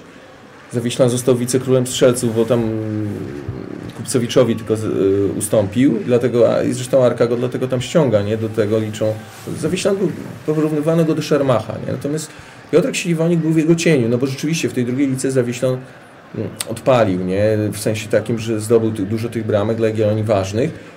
Piotrek po, po odejściu natomiast pokazał swoją klasę, dlatego że to on ciągnął, te strzelał te bramki w kolejnym sezonie, gdzie Jagiellonia naprawdę dobrze go zaczęła. Przecież po raz pierwszy była liderem. Był moment, że się wydawało, że Boże, ten zespół jeszcze e, powalczy o ligę. Nie? Później się zaczęły problemy, bo ta kadra nie była zbyt szeroka, ale on rzeczywiście te bramki strzelał i trzeba powiedzieć, że on mimo gry w słabszym zespole i niewielu y, rozegrał tam te cztery sezony mm, drugiej lidze, on strzelił 28 bramek dla Jagiellonii w drugiej lidze. Jeszcze dla Włókniarza strzelał, trzeba pamiętać. I do przyjścia do Jacka Bajera to był najskuteczniejszy nasz zawodnik, jeżeli chodzi też o drugą ligę, o szczebel dru drugiej ligi, a ta piłka wtedy też była, była tak. I to, co powiedziałeś o zainteresowaniu silniejszych klubów, ja też się spotkałem, że tam coś Górnik był jakimś tam, tam temat, ale też inne kluby nim się interesowały. Ale on tu został. To tak samo z Sowińskim. Ja ten, jakoś inaczej troszeczkę podchodzono wówczas. Przez Sowa, no, no ludzie, no w 80 to był bramkarz. Jeżeli go się powołuje, Kulesza przyjeżdża do Białegostoku na mecz trener Kulesza, reprezentacji selekcjoner, ogląda go tutaj, tu w Białymstoku. powołuje go do kadry tak, B. i do kadry B on gra w meczu z, z niemiecką tam Republiką RD, no to o czym świadczy chyba, nie? I tam w tych latach 80 Sowiński widać, że jest najlepszym naszym zawodnikiem. I on ma oferty, ale on się nigdzie nie wybiera, nie? No były takie, byli tacy piłkarze, tak, i to dlaczego o nich mówimy? Bo dla nas to jest ważne, dla kibiców, tak, że oni się utożsamiali z miastem, oni tutaj zostali, oni rozegrali 300 spotkań, prawda, w Białymstoku, 250. To są liczby dzisiaj niewyobrażalne. No, e, Rafał Grzyb tu jest tylko takim wyjątkiem, ale, ale ci piłkarze grali, wiecie, na niższych ligach, też mniej tych spotkań było, bo to dzisiaj 37 kolejek, czy też pamiętajmy, gramy, nie? Ale ale oni, oni dla nas są ważni, tak? Bo, bo oni tutaj zostawili nie, No całe, całe życie tak naprawdę, no. tak. I nie tylko piłkarskie, oni byli z tym z regionem związani. Później zostawali trenerami, wychowawcami młodzieży, tak, przecież Siliwonik był trenerem, później w Gwardii. On dalej jeszcze po odejściu z Jagiellonii grał, ale, ale mówię, to jest dla nas ważne, tak. I, I trudno, żeby było inaczej. No, wiadomo, mamy dzisiaj piłkarzy klasy naprawdę wysokie, przecież się ogląda tą ligę i niektórzy prezentują wysoki poziom, no ale jak widać, czegoś, czegoś nam u nich brakuje, tak? Brakuje tego, co mieli zawodnicy z lat 70., 80., tak samo ta Wielka Jagiellonia, nie?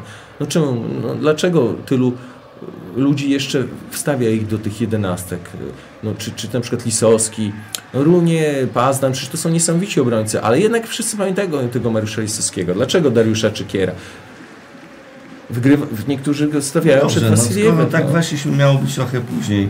E, Pitero, zarzuć e, przygotowaną grafikę. Nasze jedenastki stulecia, moja i Zygmunta się ukazały na jagiellonia.pl. E, już Pitero tutaj zdradza swoje. No i szczerze Ci powiem, jest tutaj, odwrócę tak, może jest tutaj bomba pokoleniowa. Chociaż powiem tak, Pitero y, te jedenastki jeszcze Kurczę, nie my mamy znał. prawie to samo. To samo mamy? To samo praktycznie. Bez, bez, a, bo ty postawiłeś na to, co ja mówiłem przed chwilą. Pitero, Kelemen, Burliga, Runie, Skerla, Tomasik, Quintana, Grzyb, Romańczuk, Grosicki, Bajer, Frankowski. E, no i właśnie, to jest bomba pokoleniowa. No trudno, żeby Pitero wiedział, jak grał Mariusz Ale- Lisowski.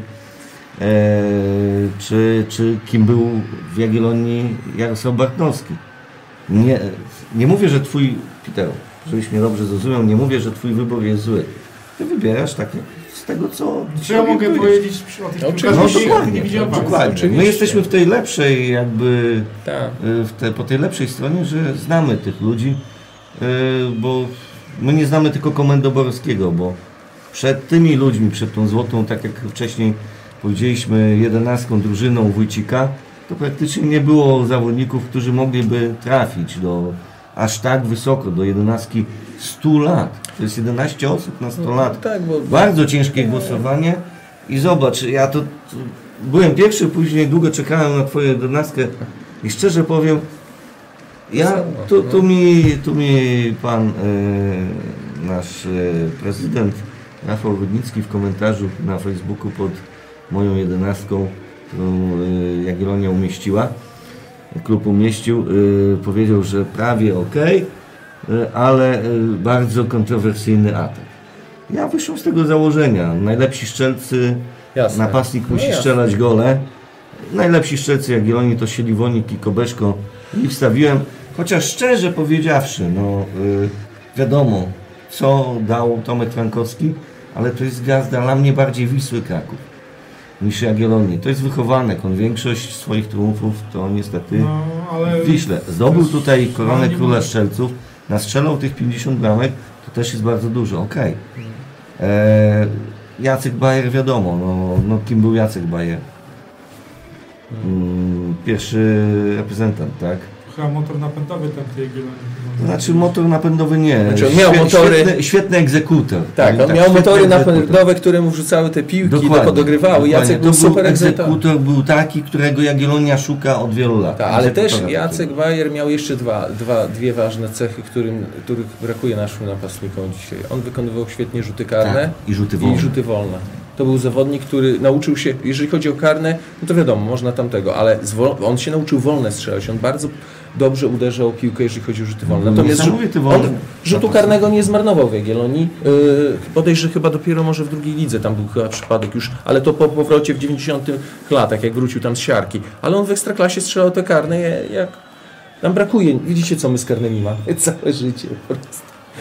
Ostatnie, no, ostatnie sezony, no, no tak, tak było. No, No. czasami, to, wie- wiesz, nawet Tomek Frankowski miał serię, Oczywiście. Że, że strzelał praktycznie za Ale szczerze oczami, ci, nie? szczerze ci powiem, y, Bajera brakuje właśnie takiego Bajera, by brakowało teraz w Jagiellonie obecnych. Rzutów karnych, słabo, wolnych to już Ale- nie pamiętam. Ale Jacek, zapewne pamiętasz, jak było z Jackiem Bajerem. Też bardzo wiele osób jakby nie lubiło jego stylu gry. Przecież Ja pamiętasz, nie nie? lubiłem. O kurczę, co on tam gra ja lubiłem tak jego bramki, ale No i tego tam byle kto stanie i będzie strzelał, nie? I teraz bardzo fajna sytuacja jest, jak on wraca w tym z siarki po tej przygodzie, widzę, ta siarka nieudana w sumie. On wraca do nas w sezonie 93-94, kiedy jest Mroziewski trenerem, kiedy my już tam gramy w tej drugiej lidze. I tam jest sytuacja, że on znowu jest naszym najlepszym strzelcem, ale wtedy wchodzi Dąbrowski do klubu i mówi co?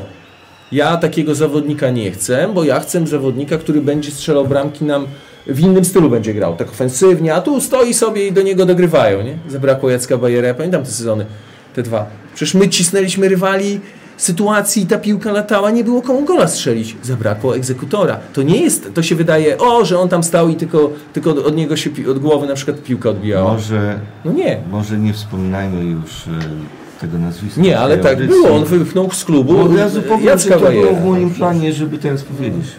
Po Tak. tym czasie nadeszły chude lata. No tak. Z nadejściem tego prezesa też nadeszły chude lata. E, Na Jagiellonii. Odejście złotych wychowanków, praktyczny rozpad ekipy Wójciecha, chaos w klubie, kolejne spadki w tabelach. Już prawie się nie podnosi, mogliśmy się nie podnieść z kolan, ale podnieśliśmy. Były awanse. Do dziś doceniamy takich zawodników, e, którzy grali w czwartej, w trzeciej lidze i byli z tą Jagiellonią w drugiej. Awansów, awansów tyle zajczy Rysiek Ostrowski. e, Rysiek, Mirosław Dymek, y, Dymek, Zbyszek Szugza. Zbyszek Szugzda, który też, którego też kibice często wiadomo jak traktowali, nie? On przecież tych bramek też dużo strzelił i tyle spotkań rozegrał. No, są tacy zawodnicy, którzy czasami na tych trybunach to Przemek Frankowski. Kolejna postać, ulubieniec. No są tacy zawodnicy, Ale którzy słuchaj, czasami coś, zawsze coś nie pasuje, ale jednak z perspektywy z czasu... premedytacją go jednak wybrałem, mimo że uważam, Też, że no. Paweł Sobolewski zjadał go na śniadanie swoimi umiejętnościami. On zjadał na śniadanie tą drugą ligę, w której my graliśmy. E, Wtedy, czy pierwszą ligę, już wtedy chyba pierwsza, czy druga? Tak. Nie, jeszcze druga, druga, Jeszcze druga. później... Zjadał na śniadanie, dlatego odszedł do korony, bo on się już dusił w Legionii, dusił się w tym drugoligowym świecie. No tak, tak. On przerastał to. Już troszeczkę właśnie zabrakło tej cierpliwości. Umiejętnościami tak, ale za Przemkiem Frankowskim z kolei szły niesamowite liczby, które wykręcił w tym No, czasie. rzeczywiście, no przecież to jest drugi strzelec po, po Tomku Frankowskim. Ale też i spotkań ile i tak widać, że to no był fajnie. jednak zawodnik. Z perspektywy czasu inaczej się na to patrzy. Ale znów się cofnijmy. Przemka Frankowskiego przejdźmy do roku 2003. Byłem na spotkaniu w Jagapabie przy nieistniejącej już e, wspominanej przeze mnie z rozrzewnieniem hali Jagiellonii. I tam podczas spotkania z nowymi właścicielami klubu, którzy wchodzili wtedy do Jagiellonii, to już historia najnowsza. XXI wiek. Ja ci powiem, że ja ją gorzej pamiętam niż to z lat 20. Bo ci tamtych odczytałeś i na pamięć tutaj e, wykułeś. Tak, tak. I tam padły słowa wypowiedziane przez Wojtka Strzałkowskiego, y, z których ja osobiście też się uśmiałem wtedy Tak. pod nosem. No nie śmiałem się głośno, bo to by, nie było to ładne. Ale no pamiętam reakcję w sali, że Tak. było takie przyjazne ha ha ha ha ha ha. Mieliśmy bowiem, przypomnę teraz, mieliśmy bowiem według niego grać już w niedługim czasie w Ekstraklasie, a nawet w europejskich, pucharach. w europejskich pucharach. I wtedy rozległ Tak, się śmiech taki, był. jak przy dobrym piwie Tak, ekipa tak. 50 osób się dobrze bawi. Tak, też byłem, pamiętam to do dzisiaj. Słowa, Tak które padły z tak. jego ust, były wtedy odebrane jako niezły żart yy, i dobry humor popularnego strzały właśnie podczas tego spotkania, bo te spotkanie bardzo sympatyczne było, bo to byli ludzie, którzy byli związani z Jagiellonią, którzy identyfikowali się z tym klubem i postanowili yy, zacząć władania w tym klubie.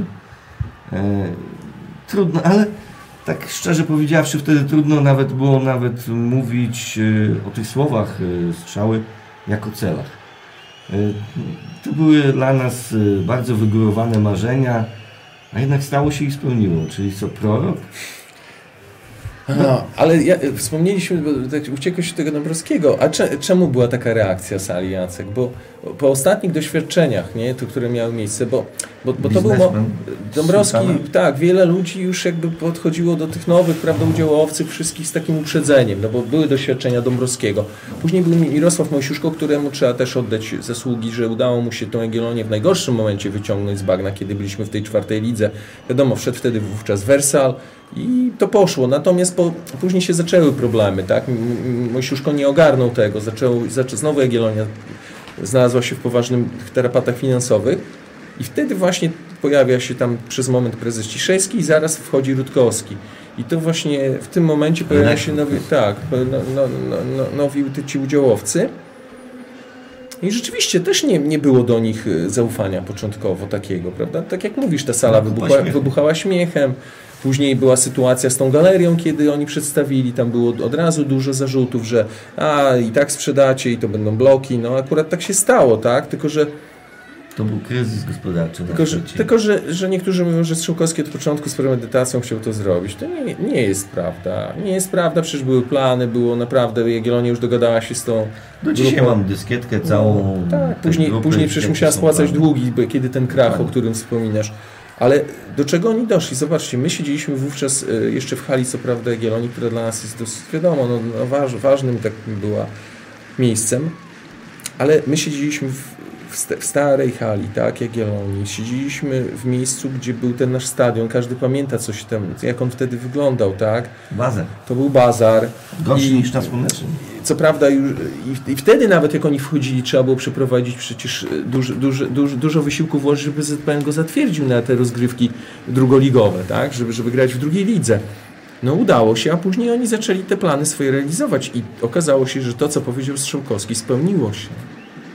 No Spełniło właśnie. się i to zobaczcie, przecież my no nasza, no to jest nasz najlepszy okres, to co tutaj Pitero, prawda, ma okazję przeżywać, no on, on, on przeżywa właśnie te najle, najlepsze nasze momenty, tak? Dlatego my tak, tutaj Peter tak siedzi, tak patrzy na nas, tak spogląda z takim No, pewnie gadają?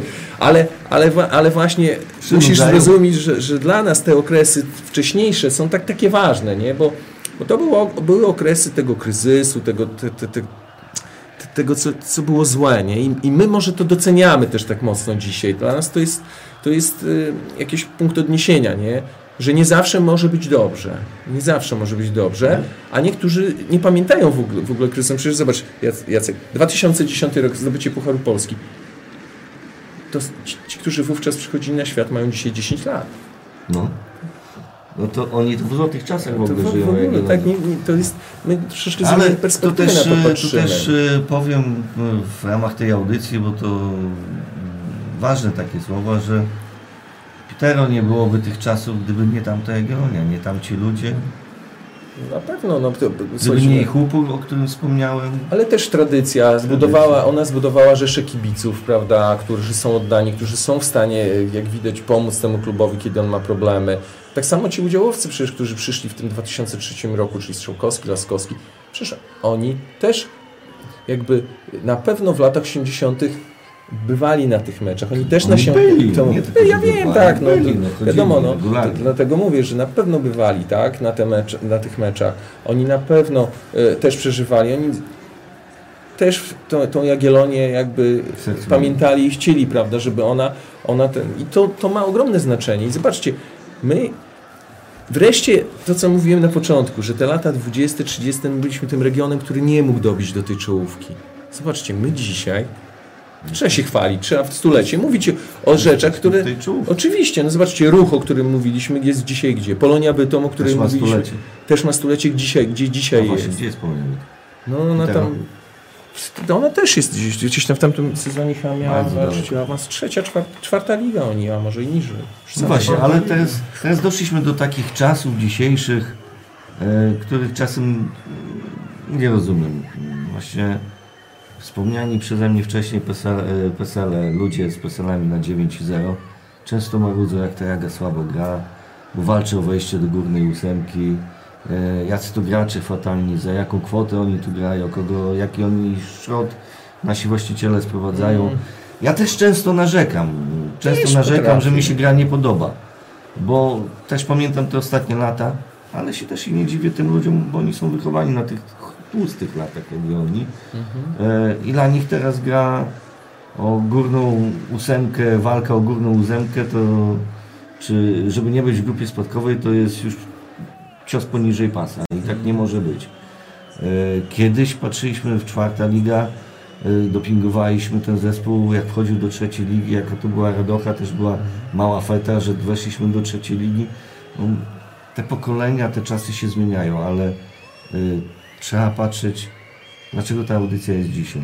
Że trzeba spojrzeć w historię, a później popatrzeć, co przechodziła Jagiellonia przez wiele tych lat, przez te 100 lat, żeby dojść do tego i uzmysłowić sobie jedną rzecz.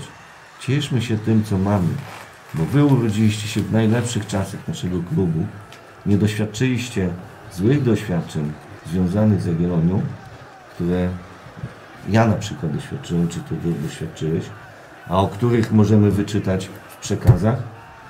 E,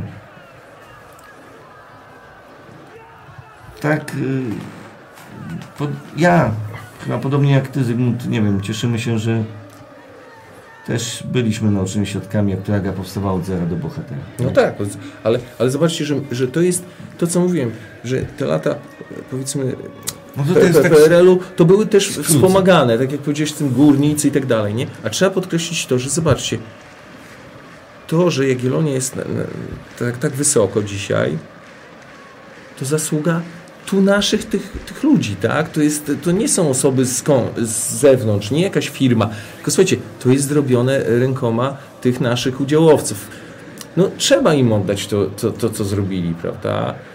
I to jest niesamowita rzecz. Jagiellonia jest naprawdę na, jeżeli chodzi o poziom takiegoś tam, nie wiem, zarządzania, można krytykować za niektóre rzeczy, wiadomo, nie, no, nie wszystko może jest tak jak trzeba, ale, ale nikt nie może odebrać tym ludziom tego, co, czego dokonali i tego, co dalej robią. No, Jagiellonia jest, jest klubem niesamowicie, moim zdaniem, zorganizowanym. Przecież nigdy czegoś takiego więcej tylko nie było, a to własnymi siłami osiągnięto. Skrócie Ci powiem to, co przygotowałem całe moje życie, czyli Jagiellonia za czasów mego życia. Przejęcie najlepszych piłkarzy włókniarza. Mozolna droga do ówczesnej pierwszej ligi. Zapełniony wraz z żużlową bieżnią stadion przy, sło- przy słonecznym na meczu z Widzewem. Olsztyn. E, Później klimacik niższych lis- lig na Jorowieckiej. Znów spinaczka ku górze. Po połamanych w wielu miejscach szczebelkach drewnianej drabiny. Bydgoszcz, Płock, no i tak jak Wojtek przewidział Strzałkowski, Saloniki. Następne medale i dziś dzień stulecia Jagiellonii. Brakuje tylko jednego, ale ja i tak jestem szczęśli, szczęśliwy i ukontentowany. Taka jest nasza historia Jagie- Jagiellonii, stuletnia. E, tak jak Zygmunt powiedziałeś, możemy być z tego dumni. E, uczmy się jej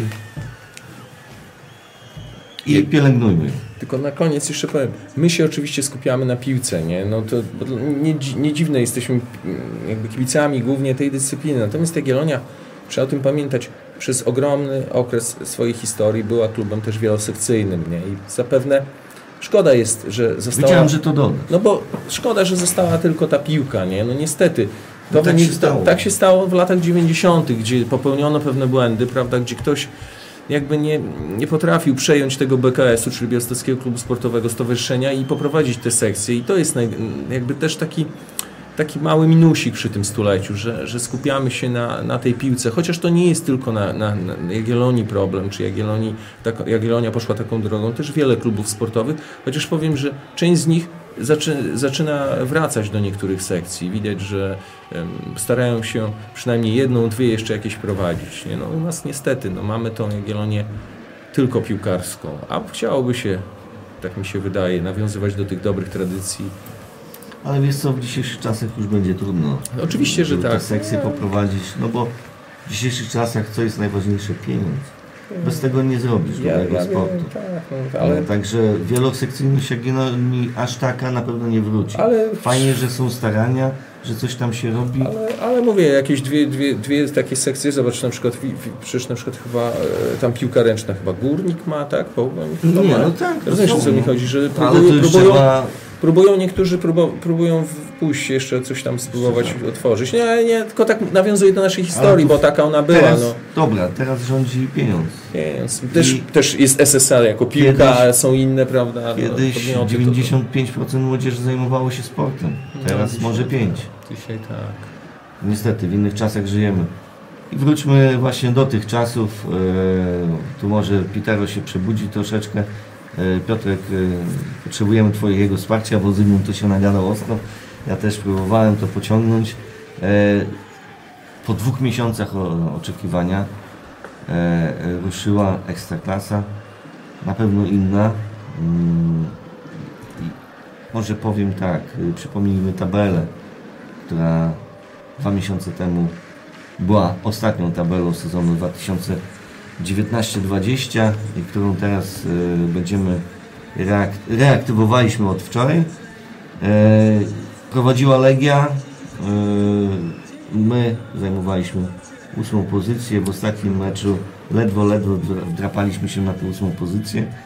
E, na dole tabeli ŁKS Arka Korona. E, I teraz tak, wczoraj ruszyliśmy. Piotrek, oglądałeś wczorajsze dwa mecze, czy nie?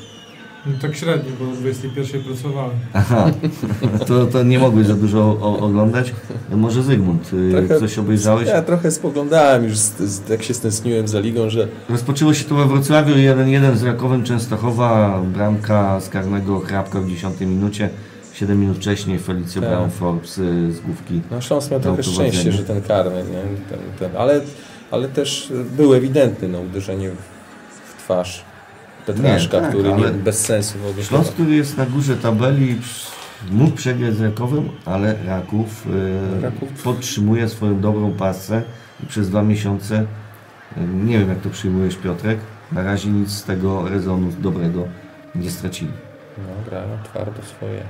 Pytasz się mnie, jakby był ekspertem od piłki częstochowskiej. Nie, ja wiem, że jesteś ekspertem Nie, od ale ja piłki jestem ciekawy co do, co, co, co do Rakowa, bo Raków chyba przegrał jakiś, jakąś sprawę w sądzie o przetarg Tak? y, z, Ze stadionem. stadionem. I jeżeli... Ale mi chodzi już o samą ale grę. nie, jeżeli Boniek y, Będzie do, dotrzyma słowa, no to powinni spaść z ligi. Nie, wydaje mi się, żeby do tego doszło. Ale mi chodzi o grę. No, Wiesz, ale to tak- zaskoczył ten Raków, tak? Szczerze to mnie nie obchodzi jak gra Raków, bo ja ich nie lubię, bo oni są strasznie kurde tacy bezpośredni i oni, wiesz co, Niewygodny rywal to jest. No. Oni grają naprawdę taką... graliśmy z nimi dwa mecze tak, i, i, tak. i, to, i te dwa mecze oni nas nie pokonali jakąś techniką, oni Nie, nie. zagrali dwa, y, dwa wrzuty w pole karne, jed, No tak, jedna tak. Laga, Petraszka. laga na 60 metrów na Petraszka, potem tak, gdzieś się piłka tak. odbija od Wójcickiego, który nie patrzy do końca No. i, i na, na koniec jeszcze Wójcicki się machnie i ten Musialik wyszedł. Ja nie lubię Rakowa, bo to jest drużyna, która gra bardzo agresywnie, Bardzo, bardzo. E, Sędziowie ich nie karają adekwatnie do tego, jak oni Tak, grają. i to Petraszek dlatego w tym ostatnim meczu sobie na taki numer pozwolił, bo Tak. tam już on nie miał, musiał, a oni grają naprawdę twardo. To jest, to jest zespół A nie wiem, czy nawet twardo. za takie coś ja bym go nie usunął z boiska. Nie, bez przesady. Nie, tam chyba też nie widział piłkarza, nie? Tak, znaczy on widział, on wiedział co, bo on machał rękoma Znaczy, specjalnie. wiesz, machnąć rękoma, wiesz, nie A że można. on jest wysoki, to I, za, i, nie musiał tak podnosić. i, dostał, I dostał karę za czerwonej No, ale to Wiesz, już- wiesz. No Raków, ale Raków trzeba powiedzieć, jest jeden, że jest naszym rywalem, w, bo teraz nas wyprzedził w tabeli, dobrze Tak, mówię? tak. No. I mamy z nimi bezpośrednie spotkania. fatalnie. I także jest to rywal, który, który chyba będzie z nami bił się o tą ósemkę. No. No, to będzie kilka rywali. Na przykład w następnym meczu grała Pogoń z Zagłębiem. Zagłębie do nas, teraz do nas traci punkt, bo Tak, Pogonią. Szczerze powiedziawszy, Zagłębie się pamiętało cały czas w dolnych regionach tabeli. tabeli. Pogoń Szczecin na wystartowała świetnie, była cały czas lider, wicelider w trójce. Ostatnio już wiosną tego roku, po wznowieniu po zimie, już było widać, że to nie jest Tak. ta Pogoń, Tak. a teraz bez gwiazd y, nie wiem, czy nie poleci dalej w dół tabeli i też może się zacząć martwić o to, żeby być w tej dolnej, y, żeby nie być w tej dolnej ósemce. Z drugiej strony Zagłębie, no też pamiętało się, pamiętało się, ale y, świetnie wykorzystało to, co miało.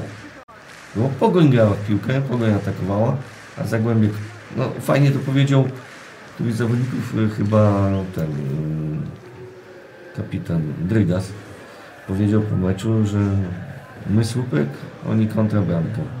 My słupek, oni kontrabramka. I tak było już y, 3-0 po pierwszej połowie. No tylko, że no mówię, jakoś tak mi się, jak oglądałem ten tekst, nie oglądałem go dokładnie tego spotkania, ale tak zerkałem, to tam w tym Zagłębiu naprawdę, to oni, oni wiedzieli co grają. To rzeczywiście być może tak wyglądało, że Pogoń tą grę prowadziła, ale jak Starzyński brał piłkę, to ja mówię, widać, że to jest kawał zawodnika na naszą ligę. No. I ten Bochar, ja nie wiem, on jest w takiej formie.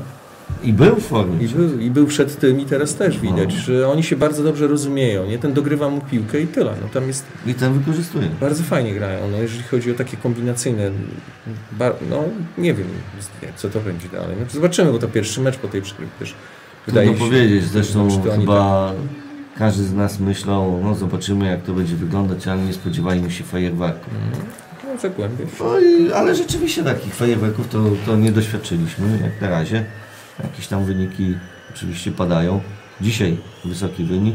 Piast Gliwice O, jak tam będzie? 4 do 0. O widzicie, a Wisła była przed tym tak też... A Wisła była na fali, No, ale a tutaj już Znowu niestety- może mieć problem. Ale z Wisłą Bum, to w bum. ogóle wyszedł cyrk, bo przecież się chwalili, że oni wynajęli sobie ekskluzywnie hotel w Arłamowie, boiska i w ogóle, że tylko wszystko dla nich, nie było tam ni- nikogo No. obok.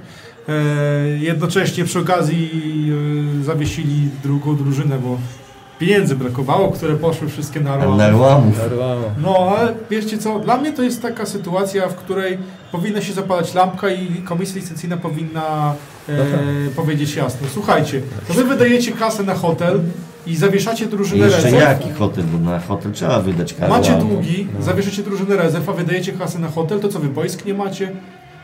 My przecież trenowaliśmy ciągle na przelewatorskim.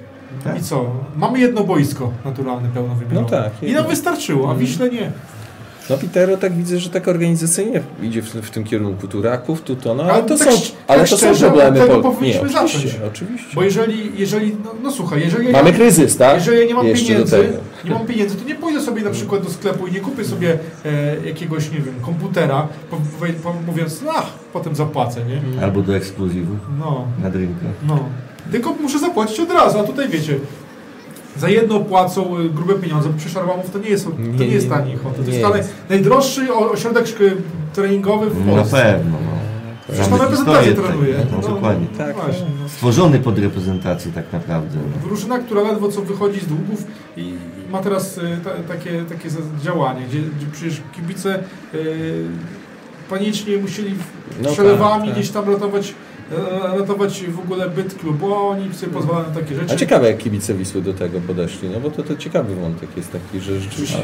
Tu też Zawieszanie słuchajcie. drużyny rezerw to dla mnie bez sensu, bo tak. No my to przeżywaliśmy. Przecież tam jest Przecież- 15, przynajmniej mi się wydaje, że 15-20 e, chłopaków, którzy e, grali w tych rezerwach, one zostały przecież przy, przywrócone chyba nawet niedawno, bo oni w czwartej lidze grali, tak, jak, tak samo jak my. E, no i oni grali, grali, się rozwijali, nagle dostają informację, że nie macie roboty, no bo zawieszamy, bo pierwsza drużyna musiała, musiała pojechać do Arłamowa, a wy do następnego sezonu szukajcie pra, pracy, bo naprawdę e, czwarta liga to często są ludzie, którzy wyżej perspektyw nie mają, ewentualnie trzecia liga i trzeba już no, roboty szukać, nie? Mhm, mhm. A słuchajcie, rok temu po zdobyciu tytułu przez e, Piast Gliwice każdy mówił, a wypadek przy pracy Legii e, to taki mistrz jednosezonowy. Zobaczcie co się dzieje. Była przerwa zimowa, Piast po przerwie grał tak jak jesienią grał, czyli po mistrzostwie. E, I odeszło kilku kluczowych zawodników. E, była przerwa przez koronawirusa bardzo długa, gdzie nie mogli trenować normalnie, nie grali sparingów, wracają, pokonują. Nieważne, czy to, e, czy to e, Wisłę, która ma problemy finansowe, że nie mają piłkarzy, obojętnie, czy jest w kryzysie, czy co. Właśnie, Ale, ale my, jako Jagiellonia, dawno nie wygraliśmy tak 4-0. Piast przyjeżdża taka Wisła Zagłamowa, dostaje w Bęcki 4-0, Piast ciągle w czubie Nie, nie. i ciągle zagraża. Ale, ale Fornalik nawet twardo mówi, on, on się... On, on, nie, ale Fornalik... A co, już uważasz, że Legia została mistrzem No, Polski? przy obecnym stanie tabeli mają 8 punktów przewagi. Tak, ale, Fornal, ale ciekawe są słowa Tak, Fornalika, też który, który mówi, mówi bardzo tak pewnie, nie? że on, oni dalej jakby walczą o te pierwsze miejsce. To pokazuje w sensie takim, że ten że oni są tam pewni, nie? A jeszcze z, z Piastem. Pamiętajmy, że oczywiście pewni zawodnicy odeszli i tak dalej, ale ten, mimo wszystko ten zespół jest jakoś tak utrzymywany i to jest troszeczkę tak jak Jagiellonia, że to, to, nie, to nie jest zespół przypadkowy. Oni widać osiągnęli pewien poziom, jest, są w stanie łatać te dziury, jeżeli zawodnicy odchodzą. I tak samo jak my byliśmy przez 3, 3 lata, tak 4 na takim topie, tak? Czyli byliśmy w tej trójce. Teraz troszeczkę spadliśmy, ale nic dziwnego, bo zawsze zespół przechodzi kryzys i Piast też pewnie za może sezon będzie miał taki gorszy dołek, a na razie widać, że to jest zespół mądrze budowany, zespół, który nieprzypadkowo zdobył mistrzostwo i to widać w tabeli, tak. Słyszymy tutaj za oknem dzwony kościelne, a to oznacza, że minęła setna minuta naszego dzisiejszego odcinka na stulecie Jagiellonii. No i nie skończyliśmy w tym czasie, ale jesteśmy już w czasach obecnych. W dniu dzisiejszym ŁKS Łódź, Górnik Zabrze 0 do 1. Jeszcze przed startem, przed restartem ligi się zastanawiano, czy ŁKS się utrzyma, czy zdoła. Już po tym meczu raczej wszystko opada, ręce opadają i, i ŁKS pikuje niestety w dół tabeli. No, to w ogóle dziwna sytuacja z tym dużo. trenerem wyszła, nie? No to nie wiem, No trzeba właśnie nie wiem dlaczego został zwolniony, no ale to już ich są Wycią- wielki. wycią- Wyciąga, tak, takie Górnik cieszy się z wyjazdu do Łodzi, kto tam bramkę do zwycięstwa. Może on- to nie. Z tych Greków. E, A, do tak, rozegrania tak, Do z łatwiejszym rozegra-. Do rozegrania zostały jeszcze, zostały jeszcze 3,5 meczu. cztery spotkania. 3,5. Czemu? No Legia Lech No dzisiaj gra. Już jest przerwa w meczu. A jaki tam wynik mógł być? na 0-1. To znaczy, to, Legia to wygrywa. Legia, tak. Legia wygrywa z Lechem, tak? Tak, po bramce, gdzie Van der Polski. piątkując piłkę trafił w plecy Sto- Stomarkowicza i akurat Pekar stał na linii i mu piłka spadła na kolano. Cóż, tak bywa. Tak E, było. a szczególnie dla, dla Lecha ostatnio w meczach z Legią. Pech, pech potężny. Jutro grają Lechia z Arką, derby Trójmiasta. Jak zwykle ciekawe, mm, chociaż bez kibiców to mało będzie się działo, oprócz walki na boisku. Nie, ale doping jest dobry w tych meczach. Ja tak się przysłuchiwałem. Angielski. Kurde, no angielski, normalnie jak Człowiek pośpiewał po tak, angielsku. tak, człowiek ogląda, to tak Raczej tego meczu nie będę oglądał Wisła Płock Korona Kielce. Czemu? Mogę, mogę mm, być niewyspany i mogę zasnąć, bo to godzina 12.30, ale jutro o 15.00. Yy, W poprzednim 80. odcinku Studia 1920 rozmawialiśmy o meczu Krakowia-Jagiellonia, yy, które mieliśmy stoczyć, ale to zostało przerwane przez koronawirusa. I dzisiaj kolejny odcinek i znów yy, chwilę porozmawiamy, ale tylko chwilę o meczu jutro przy Kałuży. Czego można się spodziewać po tej Jagiellonii? Ponoć wyglądają dobrze. Z tego co wiem, e, fizycznie dobrze, gorzej z piłkami, ale to było przed półtorej tygodnia. E, Przez ten czas, jeżeli fizycznie dobrze, to i myślę i piłkarsko wróci. No ale moim zdaniem piłkarsko ciężko było jakiś progres poczynić, no bo nie graliśmy żadnych sparingów. To nie jest, ale taktycznie. ale to nikt nie grał. Piłkarsko, nie? Piłkarsko moim zdaniem mamy mocną drużynę. Ale właśnie o to mi chodzi, że teraz widać po tych drużynach, że one się praktycznie nie, nie widać jakiegoś, jakiegoś wielkiego albo progresu, albo regresu. Ale wiecie, wiecie czym Wszyscy ale, więcej utrzymali te formy. Tak, ale wiecie czym, gdzie leżał nasz problem? Nasz problem chyba leżał w dużej mierze w takim takiej mentalności, znaczy w braku te, te, tej mentalności, tak? Wiemy, były różnego rodzaju problemy.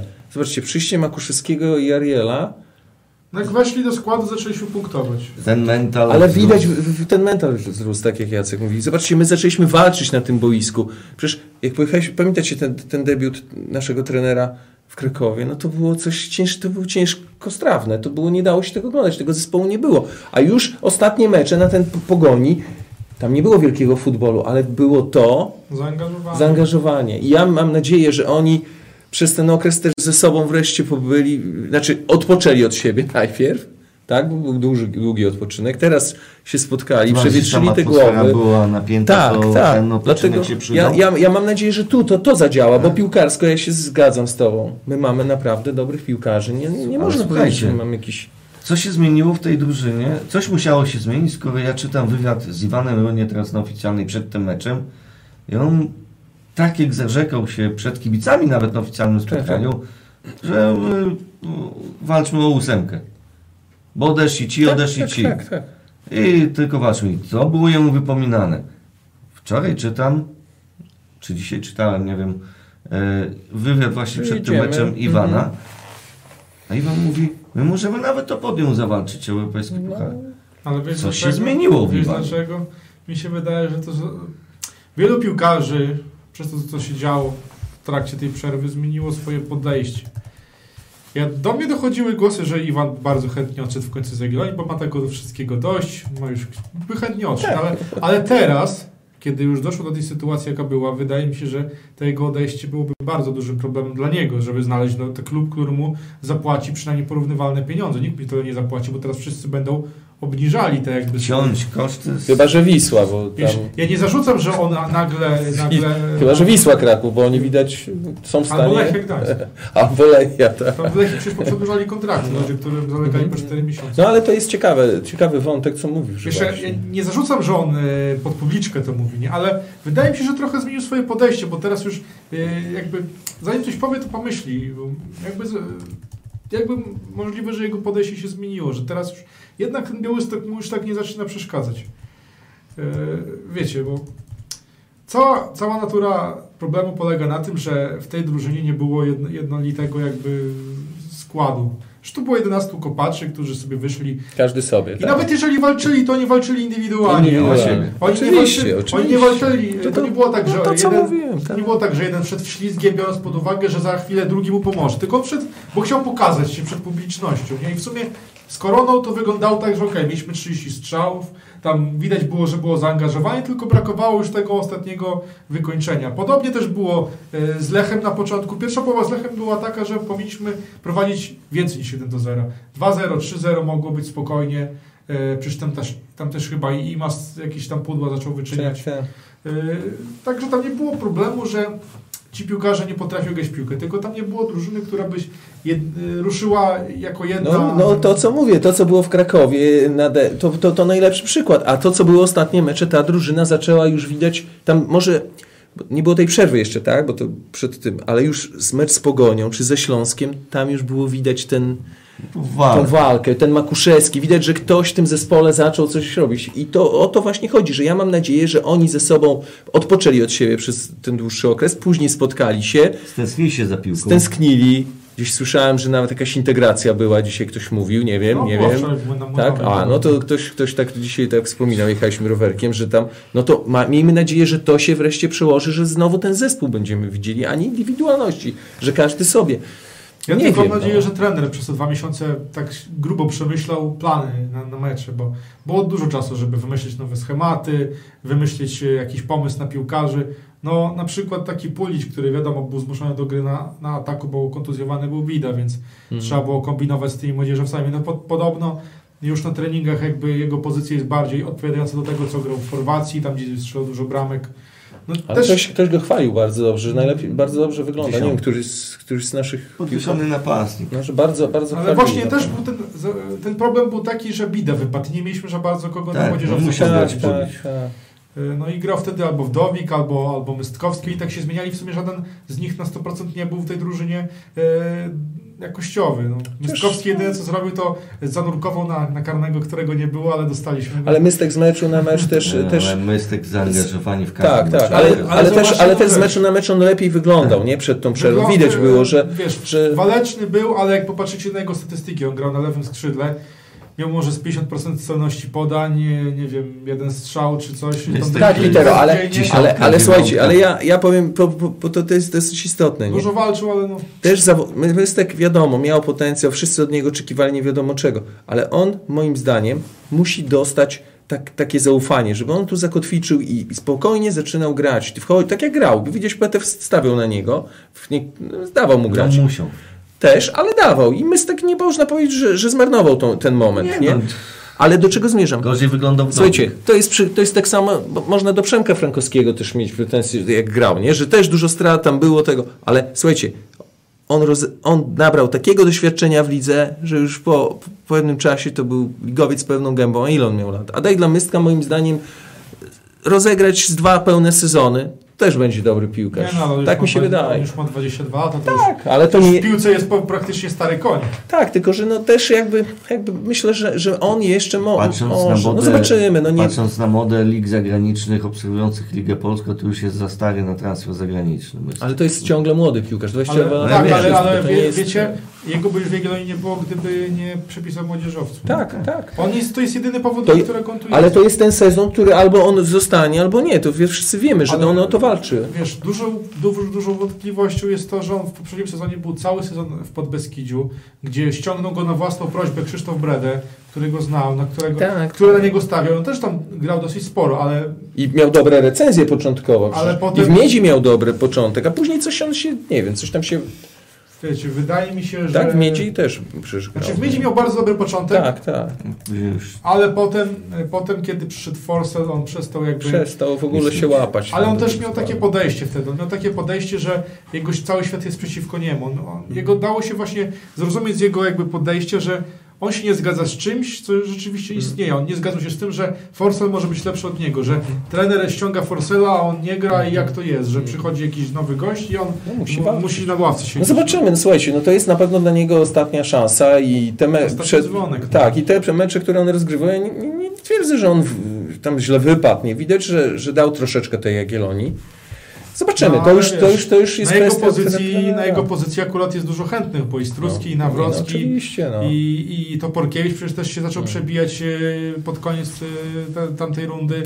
Też są kolejni młodzi w CLJC, także Mystkowski, jeżeli chce coś mm, ugrać na kolejny sezon, no to musi Ostatni się dzwonek to jest tak. Tak, no, bo teraz prawdopodobnie taka jest, takie jest moje zdanie, nie jestem na treningach, ale wydaje mi się, że w tym momencie jest drugim e, młodzieżowcem w kolei po bidzie.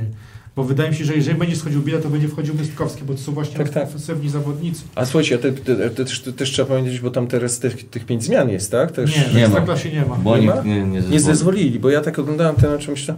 Te pięć zmian, no to nie ma, tak? Nie ma. Nie ma. A, Bo nikt nie zezwoli. Widzisz, nie w temacie. Ale wiesz co, nawet tego lepiej, biorąc pod uwagę, że PT czasami wolał jednej nie wykorzystywać. Były takie mecze, że dwie zrobił, ale trzeci już nie zrobił. bo już- Nie było, ale ten z kadrą też u nas już chyba. Nie, ale też na ławce byli zawodnicy, których on Panowie. nie miał wiary. Smutno wyglądają te trybuny, puste, e, ale z tym będziemy się zmagać oglądając polską klasę do, do dnia 19 czerwca. O ile się nic nie zawali. O ile się nic nie zawali, bo 20 czerwca rusza 31 kolejka, czyli już po podziale na grupę spadkową, grupę mistrzowską. Czekają nas dwa mecze przy Słonecznej, bez udziału publiczności. O, jeżeli nic się nie zawali, to 31 kolejki 5 tysięcy osób będzie mogło wejść na stadion, co czwarte krzesełko. Tylko weź pod uwagę, Zajęte. że pewnie jakieś tysiąc tego to będą skyboxy, sponsorzy, e, VIPy. Nie wiem, co czwarte z, krzesełko po- y, może być zajęte. Tak jest, 25% pojemności. No Nie tak, wiem, czy no. VIPy i Znaczy, skyboxy znaczy pod- wydaje mi się, że, że to jest najlepszy moment, y, jakby Bo honoro, kibice gości nie honorować będą. tych, No na pewno. nie. honorować karnetowiczów. No trudno, żeby to było inaczej. No, to, to, Zobaczymy, jak do tego no podejdzie nie, klub. no słuchajcie, Ale jeżeli, póki co no, czekają to nas jest w ogóle, ile my mamy tych karnetów sprzedanych? 3000 3000. jest? No to czyli dwa, dwa na resztę. Tylko No. zmienić im miejsca. Ale chyba to jest najlepszy moment, żeby karnetowicze zostali Jak sobie docenieni. wyobrażacie młyn podzielony na 25% Ale pojemności? nie będzie młynu, bo Co na, ul- czwarte na przesyłki. ultra ile po- poszło karnetów? No ale wiadomo, że kibice mają też inne możliwości okej. No, dotarcia. ale nie Dwa mecze przy pustych Nie trybunach. trudno, trudno mi w ogóle, słuchajcie, trudno to przewidzieć, nie wiem, nie wiem. Dwa mecze przy pustych trybunach e, w Białymstoku. Najbliższy, w najbliższą sobotę 6 czerwca o 15. Na pewno na naszej stronie po meczu otrzymacie galerię zdjęć z tego spotkania. Na pewno też mimo transmisji w Kanał Plus ogólnodostępnej przeprowadzę e, relacje live z tego meczu. Później jest mecz z Piastem Gliwice. E, Zobaczymy tak naprawdę jak ta Jagiellonia nasza się zaprezentuje. Wszyscy jesteśmy ciekawi po tej przerwie jutro o 15 przy Kałuży w Krakowie gramy z podopiecznymi Michała Probierza, u których też w drużynie jakoś tak niewesoło było. No zobaczymy, bo Jak to się przełoży na boisko? Nie będzie, który był przecież ich liderem w środka No. pola. Ale na pewno nie niesamowitą będzie? robotę. No, on został odsunięty w ogóle od zespołu po tym, jak odmówił. Ale Probierz tak nie powiedział. Ostatnio czytałem z nim wywiad, on mówił, że nie został. Normalnie Ja, tak. ja, ja tak czytałem, jakby po prostu podzieliła się trochę drużyna i... Drużyna, e, tak, ale robisz zatwier... Ja czytałem z nim wywiad. Ale, wiesz, ale, ale dobrze wiesz, jak u probierza wygląda, jak jakiś zawodnik odmawia. No tak, to inna sprawa. Nie, Tym to- bardziej, że to jest wiceprezes klubu, a nie O. tylko trener. Ile tak? razy- spraw transferowych. Ale ile razy był w Jagiellonii taki temat, że a nie, wszystko jest okej, on jest zdrowy, będzie grał, a potem go nie było do końca sezonu. No. No może tak być, tak. No i to jest ich na pewno mocny punkt. Ale to wiadomo, jak Michała drużyna. No, Dobra, panowie, wróćmy do stulecia. E, może takie krótkie życzenia dla naszej jubilatki. Zacznę od najmłodszego. Wykaż się, Piotrek. E, czego byś życzył w takim jubileuszu? Mistrzostwo. Polski. Czego można życzyć? na to wszyscy czekamy. Częste, regularne gry w europejskich pucharach. No też tego życzę, ale ja życzę jeszcze jednej rzeczy, nie? Żebyśmy docenili jeszcze raz to, co Jacek mówił, że jesteśmy na tym najwyższym szczeblu rozgrywkowym. I jeszcze jedna rzecz. Łatwo się jest tam wdrapać, ale najtrudniej się utrzymywać właśnie w, na tym poziomie, a my dajemy radę i żeby to trwało jak najdłużej, bo Raz już z tego konia spadliśmy. tak, a my naprawdę jesteśmy w tej ekstraklasie chyba, tak szczerze, to tak to od nas jest dłużej. Le- Legia, Legia, Wisła i Lech chyba. i Wisła, tak. Bez spadku. Chodzi mi od momentu do wejścia bez spadku. To jest, o, to, to co pomyślmy sobie. I ciężko właśnie, najgorzej już jak jesteś na tym tym i trzymać poziom, nie? I to tyczy się wszystkich nas, nie tylko piłkarzy, ale i kibiców, żebyśmy chodzili na, ten, na te mecze, tak? A ostatnia frekwencja u nas no, nie powalała niestety. Czyli możemy komplet dopuszczalności mieć na, na Myślę, że tak, wszyscy się zmieścimy, Mi kto się chodził. wydaje, że będzie taki boom w sensie, że jak ludzie zobaczą, że coś jest limitowane, to jest taka Chcę, mentalność. idę. Że jak A czegoś- poza tym pogoda też wiecie, będzie jak jest, jak jest 20 tysięcy krzesełek do zajęcia, to tak myślą, a może pójdę, może nie pójdę, a teraz będzie tak, że o, mogę być jednym z tych wybranych 5 tysięcy. Asus Widzewa. To jest dobre, że to się tak nakręciło, że teraz tam trzeba stać w kolejce po karnet. Ale tak? wiecie co, dla mnie to jest właśnie smutne, że mamy stulecie i u nas w ogóle nikt y, poza kibicami, bo kibice wiadomo, ro, ro, zawsze interesują się, ale nikt w klubie nie zrobił żadnego specjalnego eventu. Nikt, to było tak samo jak rok temu, dwa lata temu, jeżeli chodzi o promocję sprzedaży karnetów, jak trzy lata temu. Nie, Nie było no. niczego specjalnego. Odsłonili znaczek pocztowy. No ale mi chodzi o, o. Nie było tak, że klub namawiał kibiców, słuchajcie, jedyny taki rok w historii, kupcie karnet, będzie super. Nie, po prostu było, kupcie karnet, taka cena i taka. I, a jak nie, to nie. Oj, okej. Yy, mamy stulecie, my się cieszymy tym stuleciem. Yy, powiem tak, może wracając do tej całej sytuacji, były duże plany.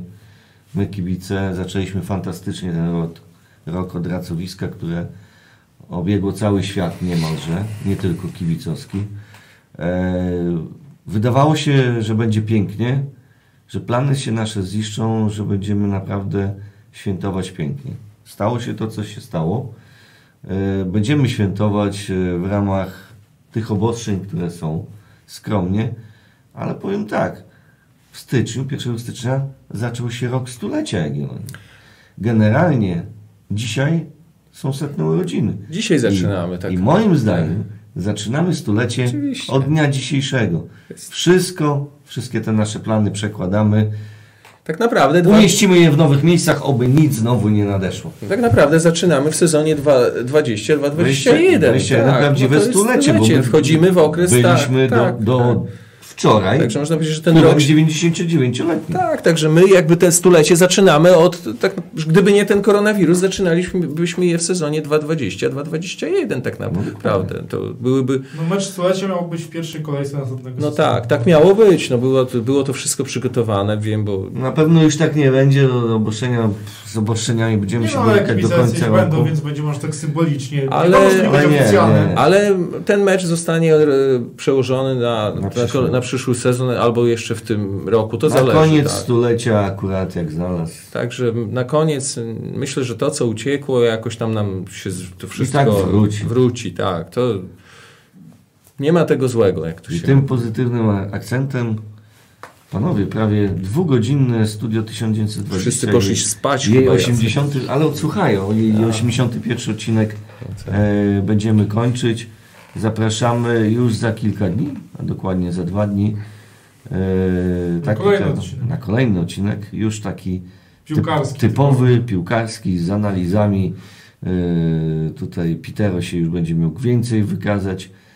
Po tej 27 kolejce, dwu- nie, 27 kolejce Ekstraklasy, Trzy, trzy zostaną. a przed 28. E, dziękujemy za dziś, dziękujemy Jarek za niesamowity wykład. Ja bardzo historii. dziękuję. No tam może trochę chaotyczny, E, ale Chaotyczny, ale jest. Ja się nie dziwię, że chaotyczny, wiesz, bo opowiedzieć 100 no jest dużo, jest dużo, godziny, tak. Chcesz, to, to, ten wątek, ten wątek sk- skaczemy. Ja tylko powiem jedną rzecz, bo jeszcze tego nie mówiłem. Ja mam nadzieję, że to wszystko zostanie już usystematyzowane i no będzie wreszcie można e, nabyć w tym roku tą książkę, którą ja tak piszę. Jeszcze tego nie, Jacek, powiem, nie mówiłem nigdzie, a dzisiaj powiem oficjalnie, że rozpoczęliśmy tutaj z, chło- tutaj po- powiem, że pomogli mi mm, członkowie kibice razem, zaangażowali się w to, troszeczkę mnie zmobilizowali i książka jest już pomalutku, powiedzmy,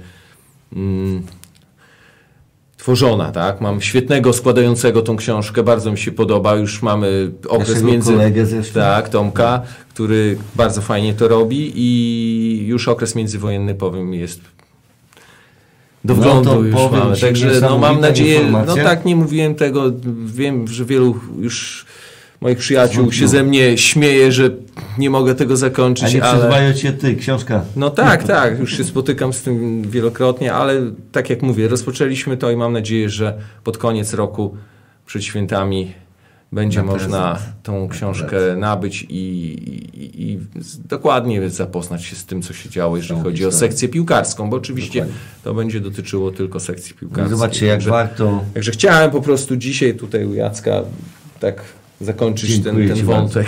Dziękujemy Ci bardzo. Zobaczcie, warto było posiedzieć, żeby te dwie godzinki z nami i posłuchać o tej historii Jagiellonii od, z najlepszego źródła, żeby dowiedzieć się jako pierwsza osoba, jako jedna z pierwszych o tak fantastycznej, fantastycznej rzeczy, jak wydanie książki o historii sekcji piłkarskiej Jagiellonii, e, spisywanej przez wiele lat przez Jarka. E, także Jarku, jeszcze raz bardzo wielkie dzięki. Mam nadzieję, że jeszcze kiedyś przy okazji jakiegoś tam jubileuszu czy spotkania jakiegoś ważnego Za historycznego. rok tak, podsumujemy te A stulecie. podsumujemy o. stulecie i poopowiadać trochę, O, trochę o tym pierwszym roku drugiej setki. Tak jest. To już też będzie historia. Pitero, dzięki za świetną robotę przy konsoli, za, za poskładanie tej audycji w całość, no i za fachowe jak zwykle e, zachowanie odnośnie teraźniejszych czasów i obecnej ekstraklasy. Ja również dziękuję Wam serdecznie za, za dzisiaj. Do, do usłyszenia o 19.20 w poniedziałek.